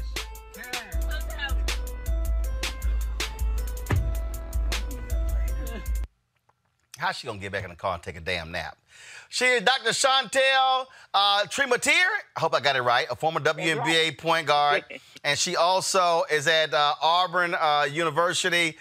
It was so funny, y'all. So I was trying to find it. I was telling people I want to get on the show. And then I realized the Auburn Tigers, they blocking me on Twitter. Maybe because I'm a Texas A&M graduate. I was talking some smack when we beat that ass. That's probably what happened, and they blocked me. So, Doc, all right, so where the hell these challenges start? And all of a sudden, they're going crazy on TikTok, and now they're calling you Auntie Curry. Well, you know, associating Curry might be a little too much right now. But you know what, Roland? I was just, I said, you know, what is this TikTok thing? And started throwing them up a little bit and minding my own business. And then some young men started coming for me on TikTok saying, oh, you can't do that with a WNBA bar. You can't do it with a men's ball. And then other commenters were saying, don't come after Auntie. Don't come after Auntie. And so I had to come after him. And so, you know, I just started having fun with it. And you know, folks started challenging me. And I'm trying to let them know, don't challenge me because I'm going to make the shot and then I'm going to come for you after I make it. Okay, so people are asking, they're all on YouTube, they're on Facebook, like, what's the deal? They're like, okay, were these edited? Did you actually hit these shots on the first try? You got people who are saying, I can't believe she hitting these on the first try. Well, I'm going to say this. A few of them, most of them, yes, on the first try. If I don't make a shot in 3 tries, then I'm sitting my tail down because I'm trying to do a trick shot. I'm not trying to be out there practicing. So, you know, I'm done practicing. So, yeah, they're done pretty early on. So, I mean, obviously what's also got people talking is this attitude you got, this look you throw, the swagger, and you're like, don't challenge me. Right. You know, I'm trying to be like you, Roland. I have absolutely no filter. You know, I grew up with 14 brothers and sisters, so I have absolutely no filter. I'm gonna come after you. If you come after me, I don't care how old I am. I don't care how old you are. If you old enough to speak and get smart, you old enough for me to come after you. Period. Well, the video that I thought was hilarious when they were in the store. And folks were like, oh, I knew she was balling when she palmed that ball. They like, I knew something was coming. I mean, you got to be cracking up at the responses from people. You know, well, one, Roland, I was mad that when I palmed the ball that I dropped it. So, because usually I can palm the ball pretty well with about 3 fingers because I got unusually big hands. But, you know, I've been looking at some of the comments. I can't read all of them, obviously. You know, I appreciate all the love I'm getting, but you know, the comments, both good and bad. You know, I figure they say more about the person commenting than they do about me. So, you know, I just take it with a grain of salt, and I'm gonna have fun regardless, and keep doing it. Now, you spent how many years in WNBA? 4. 4 years, and now, I was reading a story where your college coach at Stanford, I think it's Stanford, right? At Auburn. No, the college coach. Yeah, I was seeing her tweet, and she's like, yeah, no, she recruited you. The Stanford coach recruited you, right? Her sister is the head coach at Stanford. Gotcha. There you go. And they were like, yeah, she been balling for a long time. This ain't, like I said in my first video in the road, this ain't new to me. You know, they didn't have social media when I was playing. They probably would have kicked me out the league for that, but they didn't have social media. But you know, I'm gonna talk trash and always do. And you know, I said one of the biggest things, Roland, that you know that happened, is that you know, Barack Obama followed me, and somebody asked me, would you challenge him? I said, I'll talk trash to him, too. It doesn't matter. Okay, hold on. See, you about to crack up laughing, so this is a true story. So Obama's president 8 years, okay? And we're going to get together, play golf. 8 years. He ain't never called me to play golf. Now, he called all these other people, and Trade Ambassador Ron Kirk. I see videos and photos of him playing golf with Anthony Anderson and my man Alonzo Mourning, all my people. And now, mind you, I'm left-handed and he left-handed. Right. And I'm sitting there going, and folks like, well, you know, Roland, if you ever get a chance to play with the president, you know, you got to let him win. I was like, nah, that's some bullshit. I said, no, we play. Right. I said, no, that. I said, that ain't how that where I come from. And so I made it clear. I said, if I play golf with Obama, I'm gonna do exactly what I do with everybody else. I'm talking trash. Yes. Yes. It don't matter. You know, I'm gonna try and beat your ass regardless, and that's who I am anyways. And you know, if Barack wants some of that, look, now we on a first name basis. Barack, if he wants some of that smoke, he can do that too. But you know, it's been fun. It's been fun. Right now, I'm trying. But I posted a video today. I was gonna shoot one backwards. But then I stopped right before I shot it because I said I'm not posting another video, Roland, until somebody give me a blue check. There you go. Now here's the deal here. All right. So first of all, I got lots of people. Here on YouTube, and they're asking, "How old is she? What does she eat? She beautiful in her old age. They like she young. They got questions for you." Well, my thought about cussing. Am I allowed to cuss on here? Yeah, it's called Unfiltered. Oh, okay. Well, first of all y'all who saying, you know, she look good for her age, she old, kiss my ass, because I am old. But you ain't got to say that I'm old. But yeah, I'm the big 50 right now, so I just try to live right and eat right. You said 50? 50. 50, because someone over here said 60. I want to make sure that so we can check them. Right. They gonna don't give me 10 more years. Good God. No, I'm not. The hair is blonde. It's not gray. It's blonde. It's platinum blonde. Don't play with me. So have you been? I'm on your Twitter page, and I keep seeing all these references to Ellen. Are you trying to get on, or were you on? You trying to get her attention? What's up? No, at the end of the day, you know, I mean, I've always been a fan of Ellen, and you know, my mom, who passed in 2017, was a huge fan of Ellen. And so I've always wanted to go on the show. Just a lot of people say, like, our personalities are alike. And so, you know, to be honest, if I get on Ellen and she says, nice to meet you, I'm going to say, you're welcome. You know, and I just want to have fun with, like, Ellen's somebody I think me and her can hang out. Like, and just, you know, whatever, or feed some gorillas or whatever. We could hang out, but no, she not giving me any love. If you go on Ellen, you got to go on dancing. You got rhythm? Come on now. Look, you gonna put me up in front of all your fans? I don't assume I can dance. I got moves. Oh, come on. Google my ass. I ain't gonna get on there. Google my ass. But look, at the end of the day, yes, that's what I love right there. I'm gonna get on and dance. I'm not Twitch. I'm not gonna get on there like Twitch, but they're not gonna make fun of me for dancing. I mean, but this still has to absolutely crack you up. And I'm telling you, what happened was I kept seeing Auntie Curry, Auntie Curry, Auntie Curry, and I was like, what the hell are they talking about?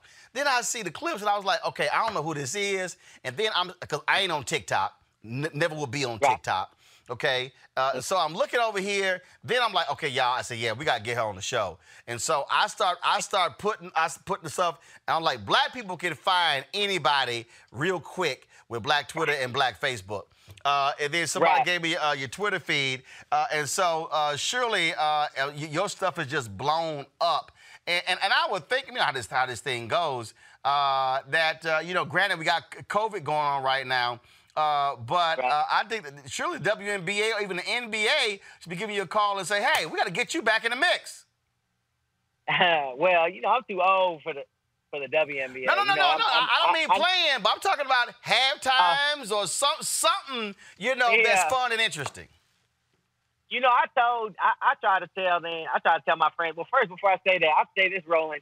You got some fans, because you had a lot of fans that were DMing me saying that you were trying to find me. So yeah, you got the love out there. But as far as, you know, the WNBA, I told them, I said, look, I could be like, if you put Stephen A. Smith and Charles Barkley into a female body, that's what I'm going to be. Except I'm not quite as obnoxious as Stephen A. Smith, but, like, that's what I would do for the WNBA game. Like, I mean, you know, on the anchor desk or whatever, I would just act up. But I don't know if they're ready for that. All right, so here's – okay, since you said that. So I'm going to send this video to my boy Dave Roberts, who's a senior executive at ESPN. And Dave is actually over the morning shows, including First Take. Yeah, I would love to see them put you between Stephen A. and Max Kellerman and have it out. And then what I'll do is I'm going to send an email to Adam Silver as well as my man Mark Tatum, he's a Kappa, who's the deputy commissioner of the NBA, and see what we can do. I mean, I know a couple of people.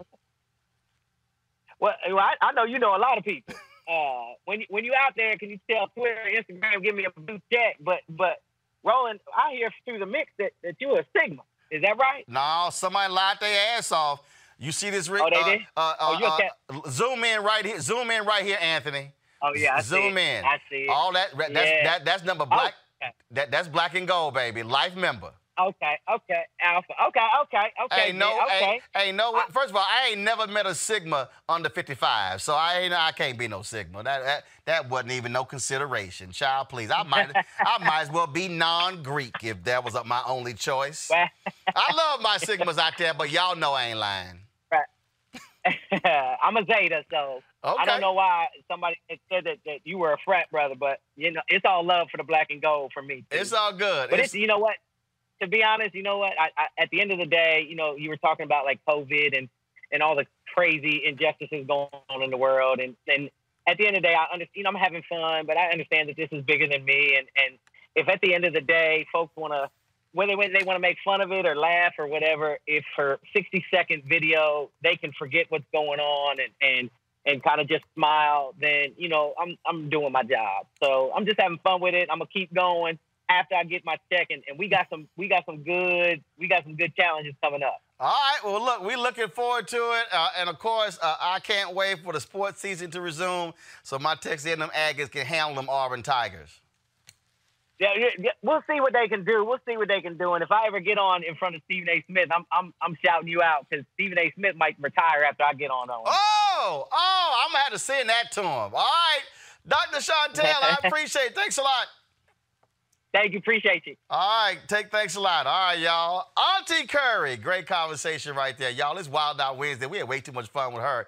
Cut right now, my man, comedian Jay Lamont. What's up, Jay Lamont? Roland, are you there, brother? I'm here, my brother. How you doing?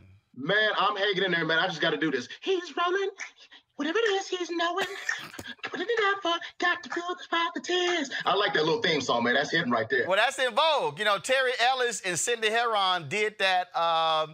They got with the producer. They did that, man, and they gifted that to me when we were at the opening of the Smithsonian National Museum of African American History and Culture. They said, Ro, they said, what you do for the culture, we giving you this song to use for your show. Man, I got to do one for you one day, man. I got to do one. Maybe I could do one for you like an Isaac brother, you know. I'm rolling, yeah. La-da-da-da-da-da-da.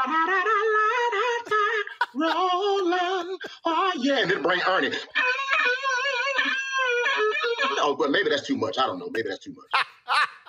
Oh, yeah. That might be it. Now, you sent me a text. You got a new song out? You do songs? Well, you know what? What you got? Well, a lot of people don't know, man. I used to be in an R&B group. You know, music is my background, so I was doing music first before I got into comedy. And so I sent you a song of one of my singles that I put out last year. It's called Celebrate, man. It's been big all over the UK. It was in the top 30 R&B chart over there. So it's funny because a lot of the folks when I get hits from folks in the UK, they only hit me up as a music artist. They don't know that I do comedy. So it's like I have a different identity over that way. So I'm working on a new album right now. I've got an EP out that's streaming on all outlets, iTunes, CD Baby. So you got to check it out. So I wanted to send you that song, man. I think you'll like it. So basically in the UK, that's like your Vegas name. Well, I guess you could say. They don't know the comedy stuff. They know the music stuff. Yeah. They know the music stuff, but they don't know the comedy stuff. But one thing I can say about you, man, I've known you for a long time, man. Boy, when you see, I watch you all the time. Let me just let everybody know, I am a true Roland Martin fan, and it's not nothing to do with the fact that I know you. But you know what? You should have a commentary segment called "But the Reality Is," because I noticed how many times I know your viewers know that. I think I must have counted you saying that maybe 17 times today. But the reality is. But no, I want you all to hear me. Hear me right now as I unpack this, okay? Oh, I said, yeah, he about to go there. He said, let me get my offering plate. You about to preach. I know your wife is the preacher, but see, let me just take you there, okay? Right. She got papers. I'm bootleg.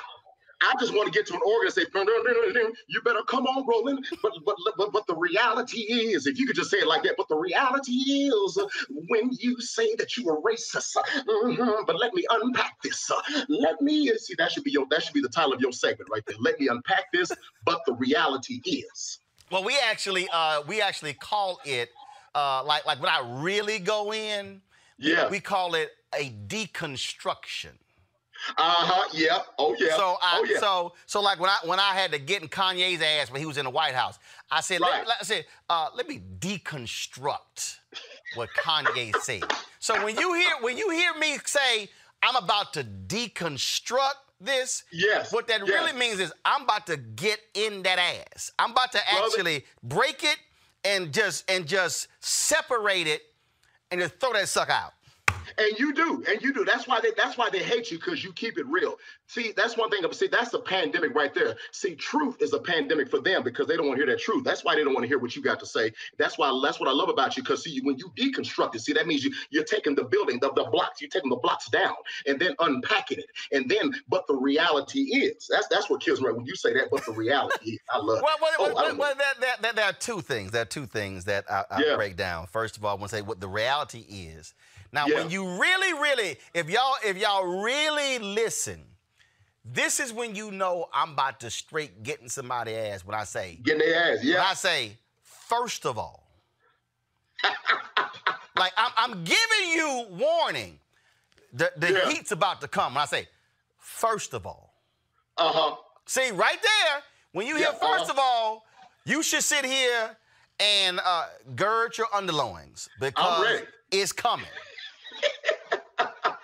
It's coming. I'm ready. I had at Alicia Keys' Black Ball several years ago, ran into Terrence Howard, and I was talking to Marvin Gaye's ex-wife, and Terrence said, you know what? You know what I really love about you? He said, man, it's when you. He said, when you start laughing. I said, oh no. I said, let me help you with the laughing is. Yeah. I said, when I'm debating. I did this with Glenn Beck on CNN. Y'all, Jay, when I say that boy walked off that set like he had got run over by a truck. He said some nonsense. I start laughing.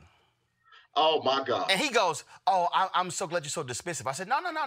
I want you to go ahead and finish your comment. I'm going to deal with you when you're done. And you set them straight, man. That's why they're so scared of you. Oh, he wouldn't. Set them straight. Let me tell you straight up.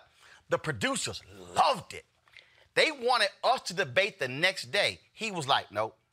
I said, dog, I'm available. 12, we can pre-record it. We go like, he's like, nope. He told him, I will never, this is fact. He said, this was in 2008. He said, I will never go on CNN again unless it's just me and the host. And you, oh, wow. No, he would not. Glenn Beck had me on his show one time. He wouldn't even have me in the studio.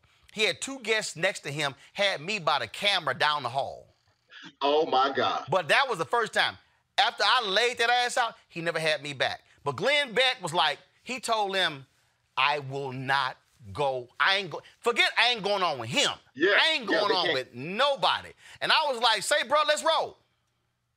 They cannot handle you, man. They cannot handle you. That's what I love about it, man. But the reality is, see, you have to let it know, but the reality is. You see what I'm saying? When you know what? You need to get Obama on, man, or something like that. Or if you can't get Obama on, get me on, because I heard he's gonna be going back out to help Joe Biden, I guess, for his campaign, I guess. So first of all, I only interviewed Obama one time during the 8 years of his presidency. They were a little scared of me, too. What? He didn't even do an exit interview with me, him or Michelle. But I told him, I said, I, look, again, no. So you got to understand, I'm black. Right. Period. I'll take his place. Don't worry. If you can't get him, I'll stand in for him. So let's see you go and stand in. So he's about to do a fundraiser for Joe Biden. So President Obama, why are you raising money for Joe Biden? Well, Roland, here's the thing. Let me be clear about this as far as the like what you just said, that you only interviewed me one time, and I know it was hard. But I felt the need that I had to do what I had to do in order to do what I can do by doing what I will do to help Joe. Joe has a lot to learn. He has a lot to learn as far as how to talk the talk and walk the walk. You see what I'm saying, Roland? See, I got him. I'll do that for you. You know, bow, wow, wow, yippee, yo, yippee, yay. Throw your hands in the air, wave them like you just don't care. You know, not that he's going to say that all the time. You see what I'm saying? So... Donald Trump is really running you down a lot. Oh my God! I don't know what to say about him. I just don't know what to say about him. The one thing that I will say, I wish that he would just keep my name out of his mouth, because one day soon I'm going to come up on him and I'm going to pimp slap that ass. I'm going to pimp slap him so hard. I know Michelle doesn't want me to, but one day I will. And we will throw it out. I just don't understand him. We've got to get him out. And the only way that we got to get him out is to vote. Don't boo. Vote. That's all you got to do. Oh, yeah. Up in the heezy for sheezy for shizzle my nizzle. That's what we got to do. That's what we got to do. Oh, man. Jay Lamont, always have you here. Got to have you back. First, man, what's your cash app for the folks watching that want to show you some love? Hey, man, if you want to show me some love, God bless you if you can. My cash app is $HumanIPod. That's my nickname, Roland. They call me Human iPod. So $HumanIPod.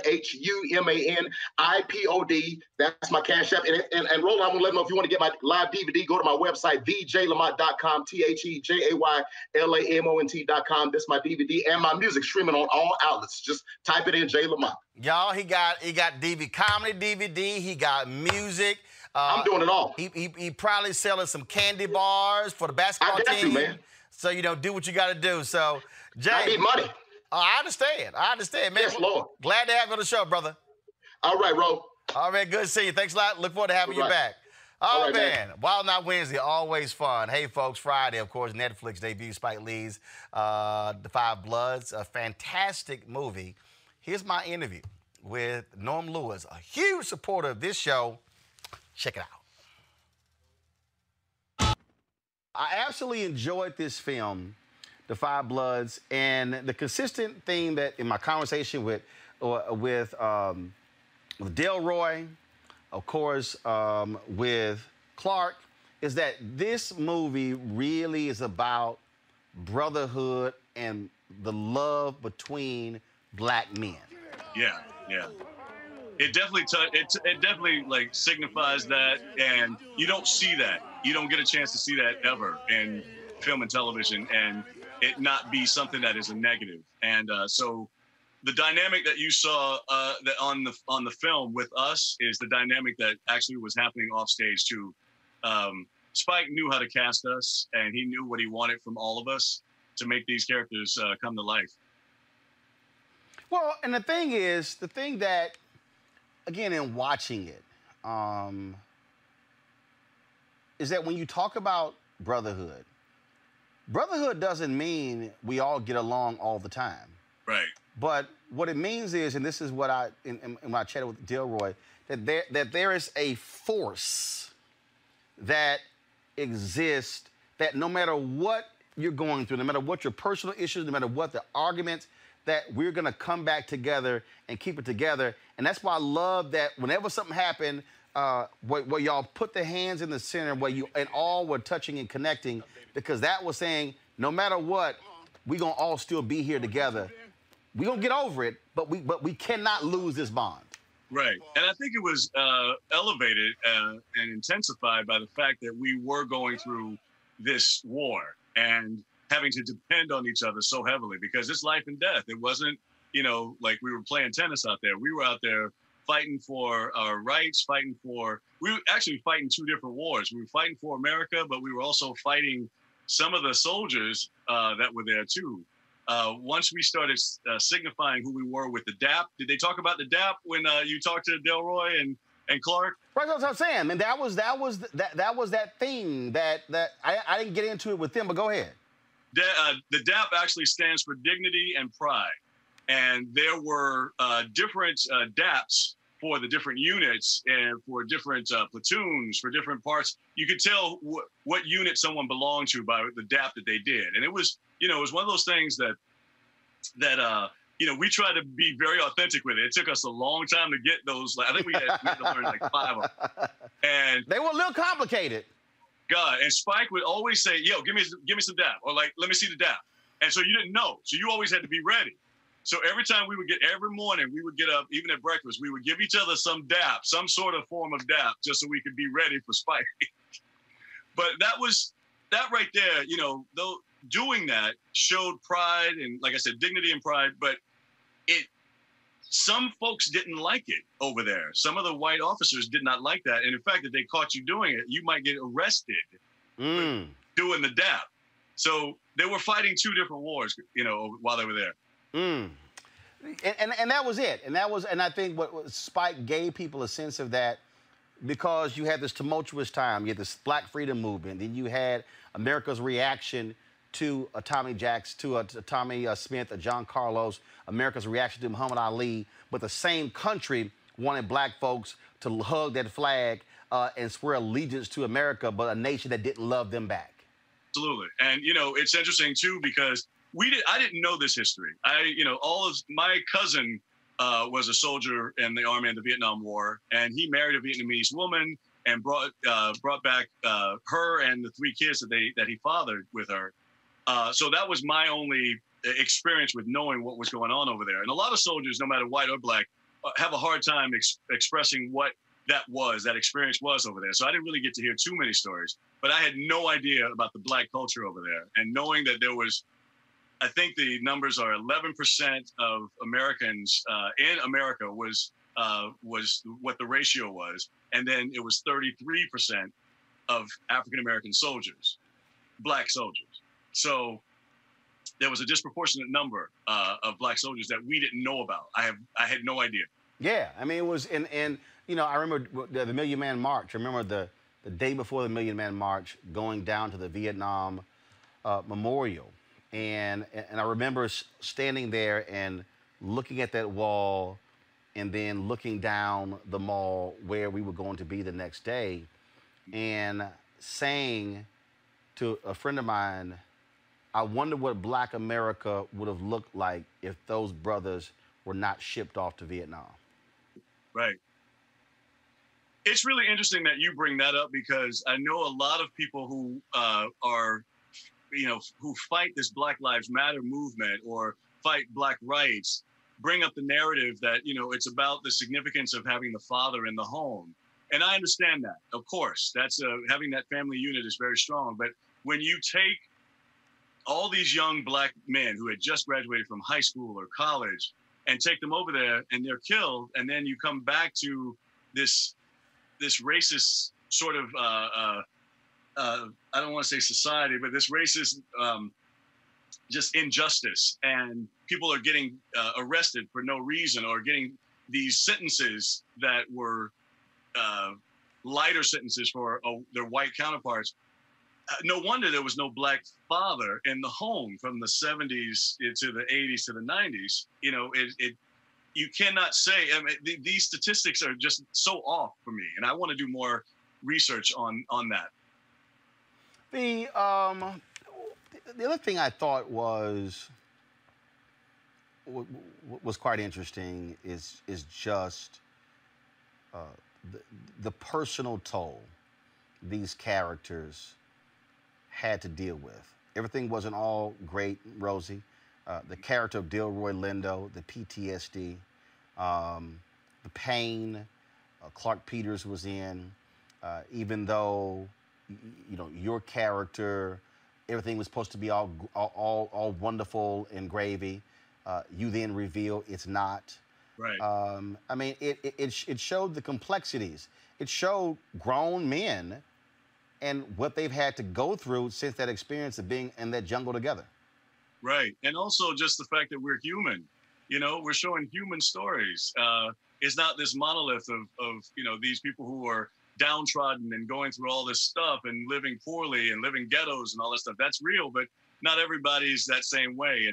And you know, my character being this fun-loving guy, but what I, you know, going, actually seeing the film again, I forgot about how intently I was watching Norman, Chadwick Boseman, tell us and give us his wisdom and tell us history and try to uplift us. And so I was really absorbing that. And I was like, I lost that along the way because I was thinking that success was making money and having women and all this fun time. And then I lost all of that. And then I went back to that narrative, especially when I come back to get him and I come back to get the goal. And the fact that Spike also linked that moment, not just being black in Vietnam, but also that period with Black Lives Matter. Right, right. Linking the past with the present. Well, you know, it's interesting that you bring that up because I've had a lot of my white friends, non-black friends, I should say, reach out to me and give me their support, and they love me and they see me and things like that, which is wonderful. One person in particular wanted, he's an artist, and wanted to put a sign. He's like, he doesn't feel that the term Black Lives Matter really was enough. So he wanted to make a sign that says Black People Matter. And we were like, dude, that's great. Thank you. Thank you so much. But we've been saying Black Lives Matter for years, for decades. It's just been in different ways, different forms. You coming up with this new term, that's fine. But right now it is Black Lives. It's not just Black people. Yeah, we know Black people matter, but Black Lives Matter. And so we thank him for wanting to reach out and making a difference. But listen to what we're saying and how we're saying it. And now you got people in Japan and Italy and the UK all saying Black Lives Matter all at one time. Because the reality is, I mean, white supremacy is worldwide. I mean, you look at what's happening with African immigrants in European countries. You look at what's happening, I mean, all over the world. In Belgium, they're taking down King Leopold's statue because of the number of Congolese who he killed. And I mean, he killed more. He's responsible for killing more people of African descent in the Congo than Hitler killed Jews in Germany. Yeah, and people don't know that. Right. That's the thing. People don't know that history. They don't. They don't. And but which is also part of the problem because actually it hasn't been history. It's been his story. Yeah, exactly. And that's the case with this as well, because when you look at all of these films, Don, you look at just, you know, all of these films, you know, when Spike did Miracle at St. Anna, it was a film about black soldiers in World War II.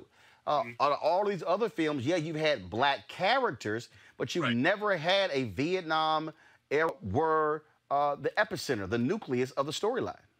And that's what it was. That is that's the fact right there. If anybody wants facts, that's the fact right there. You know, I just, I'm a little older than you are, so, you know, listen to an old man like myself. But I just remember when I was in school, I just, being in history class, you know, we would study the Pilgrims came over, and then, you know, there was a few more years, and all of a sudden George Washington was the president, and then all of a sudden we had slaves. And Abraham Lincoln freed the slaves, and then it was World War I, and that was it. That was all I remember. And it took Roots. When Roots came out, that's when it was like, oh, wait a minute, back up. There's some stories here, a vast amount of stories, and we need to kind of relive those and understand those and teach our kids that, and you know. Most of your career has been on the Broadway stage, as opposed to TV or the big screen. And so, what made you want to do this? Well, I got a call from Spike. So the story is, Spike called me. We've known each other for a little bit. We've seen each other at events, and he's come to see me do shows and stuff. He called me out of the blue, and he said, "Hey, Norm, what are you doing right now?" I said, "I'm, you know, nothing." So he said, "Okay, I'm gonna send you a script." Click. I said, "Okay." So I read the script. And then he called me the next day. He said, "What do you think of it?" I said, "Well, man, it's great." I didn't know. Now, in this process, I didn't realize he was going to offer me a role. But he said, "What do you think of the script?" "It's great. You know, Spike Lee wants to know my opinion. So it's fantastic. I think these characters are, like, fleshed out, and it's a departure for you because you know, it's got a lot of action and gun shooting and things like that. He was like, okay, I want to meet you for dinner. Let's go to dinner. I went to Brooklyn. We had dinner. What do you think of the script? What do you think of these characters? Blah, blah, blah. Still not knowing anything. And then he said, what do you think about Eddie? I said, yeah, Eddie, blah, blah. And he said, I want to offer you that role. Now, okay. Wow. I figured that was where it was leading. I just didn't know. Inside, I'm jumping up and down like I'm a little schoolboy, you know, just found out he's on the football team or basketball team. But you're trying to play it cool. I'm trying to be cool. Like, yo, thanks, man. Thank you. It's an honor to be working with you. So, no reading. We did a reading once we got to. Right. But what I mean is you didn't have to, you have to try out for it. No, and the thing about it was, you know, and I'm so grateful for that, but we had worked together like a few months before. I did She's Gotta Have It. Okay. And I did an episode of that. So I've had a little experience with him as far as working with him. And I think he just remembered that and the experience with that. And also I did Porgy and Bess on Broadway, and he saw it a few times. And I don't know if you realized how pigeon-toed I was in the movie. Yes, I did. Yeah, because you talked about it. Yeah. So he saw that I was able to be physical, and because in Porgy and Bess I had a deformed leg, and he remembered that. And yeah, because so, he figured you walk like he does. Exactly. Mike's my man, so I can mess with him like that. And what's funny, you talk about how he offered you the role, because that's what Sam and Denzel always talk about. He'll call and be like, yeah, so-and-so, click. They kind of like, did he just hang up? Like, he didn't say bye or nothing. Didn't say bye at all. You know, one of the things, I brought that up because most people, a large amount of people really got to see you through Scandal playing Edison. Yeah. And, man, it drove us crazy because we were like, man, can Edison get some soul? Can he just, come on, dog. Don't let that sister just treat you that way. Listen, you know, it's funny because, you know, my title is, yeah, I'm the guy that Olivia Pope kicked to the side. And that's my claim to fame, you know. But I loved it. Working with Carrie. Carrie saw me do Porgy and Bess. And then a few weeks later, I ended up getting the role. And she was, you know, very excited for me, and she even told me a funny story. Her mom, I think, thought, "Wow," because she thought that I was actually crippled in Porgy and Bess, and so she was like, "That's so great that they're bringing this handicapped person to play, your love interest." But when I got on the set, it was amazing to work with her. She set the tone. They were so lucky that, you know, she was lucky she got the role, but they were so lucky to have her. She was ready to do whatever they needed her to do. She put in her ideas. The entire set, the entire cast and crew, she knew everyone's name. I just admired how she did it, what she did, and I'm glad that I got a chance to work with her. So when I did Scandal, I was one of the people who was always tweeting. I'm the original gladiator. And so whenever there were certain things that happened on the screen, I always loved music, so I would come up with these hashtags. Songs for Olivia Pope, songs for Papa Pope. And so I just put and I realized that I created a hashtag for you. It was a songs for Edison. And I guess it was the January 31st episode. It was too funny because I see Sail Away by the Temptations, songs for Edison. Holding On to a Dying Love, hashtag songs for Edison. Then other people start chiming in, and they start Hit the Road Jack by Ray Charles, hashtag songs for Edison. And it was like, I'm trying to see, was there any more we dropped out?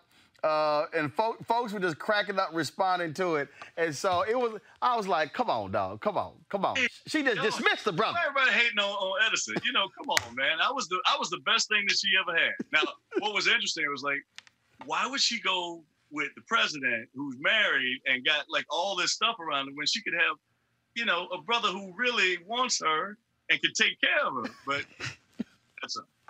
Well, the show would have just ended earlier if that happened. Well, again, but I still get joy get out of you and Joe Morton going at it. And I'm telling you, look, I missed the show, and I keep those scenes on my phone when he's like, "Don't make me angry." I'm telling you, I tell Joe, I said, "Joe, you kill that, you kill that," and the two of y'all together was just too much. Well, listen, let's qualify that. We didn't go at each other. Joe came at me. yeah, it was a little fierce. Well, you did give him a little pushback. You gave him a little pushback. Do you want to, with this, I mean, obviously it's airing on Netflix. We're in a whole different space now in terms of, you know, stuff that's supposed to be on the big screen. They're now driving on digital platforms as well. What else you want to do? Other movies? Other shows? What you want to do? I'm open to anything. You know, I love this industry. I love being on TV and film and the skill set that it takes with that. I wouldn't mind directing. I definitely want to start producing and having a voice for more people of color and specifically Black people to bring their stories to the forefront. And, like, things that, deal with producing and music and producing writers to come and do stuff on the stage or screen. And I mean, if my love, if I had to choose one, would be live performance. I love to do concerts. I love to do Broadway because there's nothing like that visceral live reaction, because you get energy from that. But, you know, I'm open to anything. I asked Clark this, and I said, because it was great watching his character. Was Isaiah the biggest cut up on set? Oh, man. Isaiah Washington is one of those people. He would come out of the blue, and he's, like, very, like, it's almost like a stealth bomber. Sometimes he's just kind of like, you think he's asleep, and then he'll come up with some line, and you go, what the? And I mean, he had lots of fun, even though this was not a comedy, but he had lots of funny lines in this movie. What's interesting about that is, like, we had a script. And we pretty much stayed with the script. And that's one thing I learned about Spike. You know, Spike is basically the writer and the editor. He's editing the movie as he's directing it. But he's everything. And we trust that. We trust being in the safety of that. But within that, he gives us flexibility and freedom.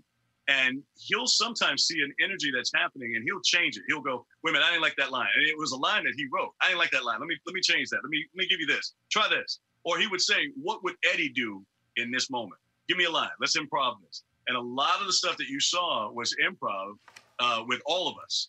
And I guess MVP will be Isaiah Whitlock. Isaiah Whitlock, absolutely crazy. Now, so I got to ask you this. So you'll be the third one answering this. So first, Clark was like, man, what the hell? Spike had us out here running around shooting guns and like we in war. Delroy said he loved it. All right, your take on it. Because when I saw it, because normally when you see movies like this, there's always the flashback scenes, the younger character. But how? And I see why he used it. I see why he used y'all playing it. But did y'all go? He actually want us running around shooting guns, acting a fool. We supposed to be older. Oh, gotcha. Let me see. How do I answer this? Yes, I was excited about doing it, at least the idea of doing it. But once we got out there, my mind was, you know, it's all about mindset. And it was like, okay, because it was on average about, I would say, 99 degrees. I was sweating watching the movie. Oh, dude, let me just say, like, I think the lowest it ever got there was maybe 94. And then there were times it was 110. Ooh. And then we were wearing all that gear. And right. The guns and all this kind of stuff. And I had to carry the camera. I kept asking Spike, really, do I need to carry the camera in this scene? He was like, yep. And what was great about that was it added to who we were. And we basically were trying to show what these men went through at that time.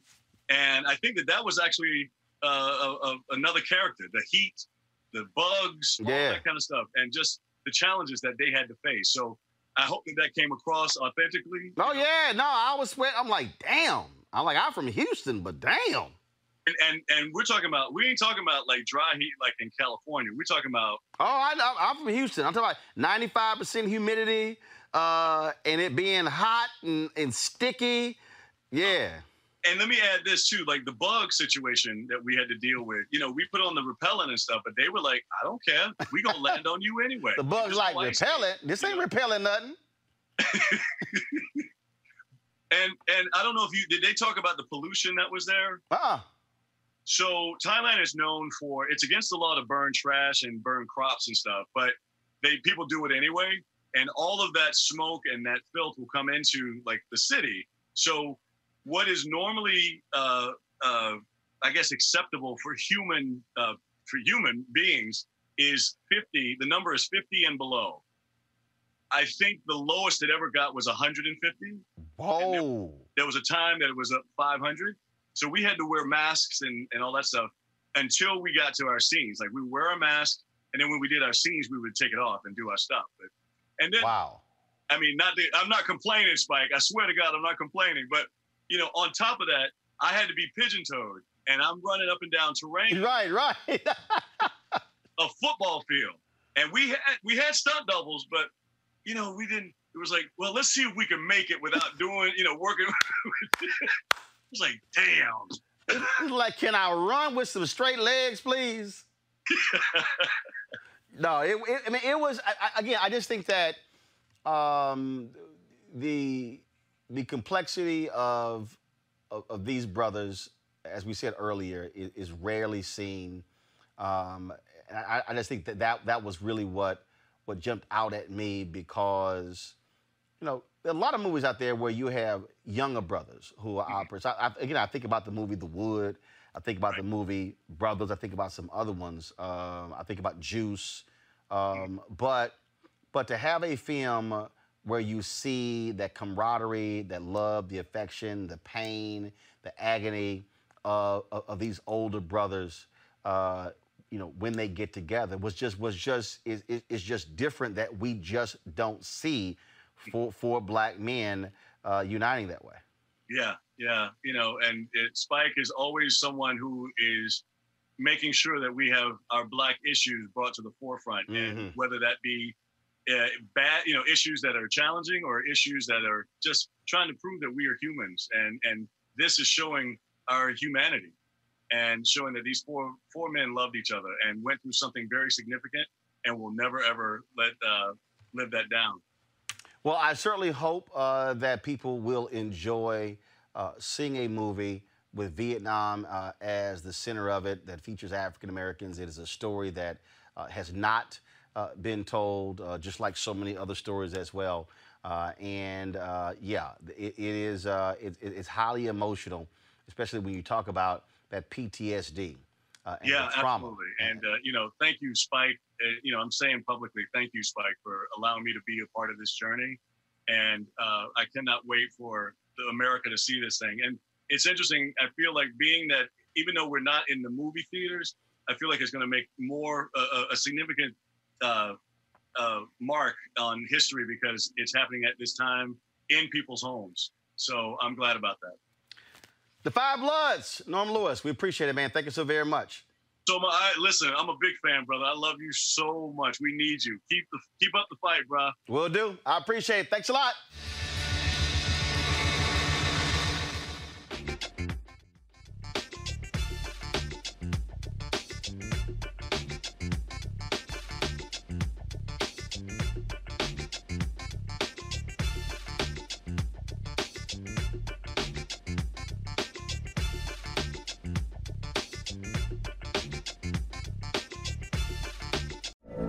From BBC Radio 4, Britain's biggest paranormal podcast is going on a road trip.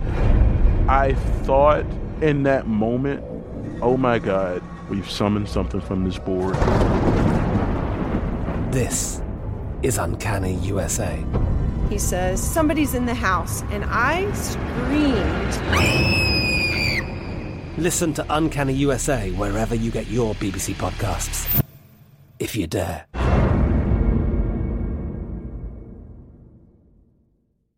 Xfinity has free premium networks for everyone this month, no matter what kind of entertainment you love. Addicted to true crime? Catch killer cases and more spine-tingling shows on A&E Crime Central. Crave adventure? Explore Asian action movies on Hayah. Searching for something extreme? Check out skating, snowboarding, and more on Fuel TV Plus, the global home of action sports. And find crowd-pleasing bops on iHeartRadio's Hit Nation playlist. There's new free shows and movies to love every week. Say free this week in your Xfinity voice remote.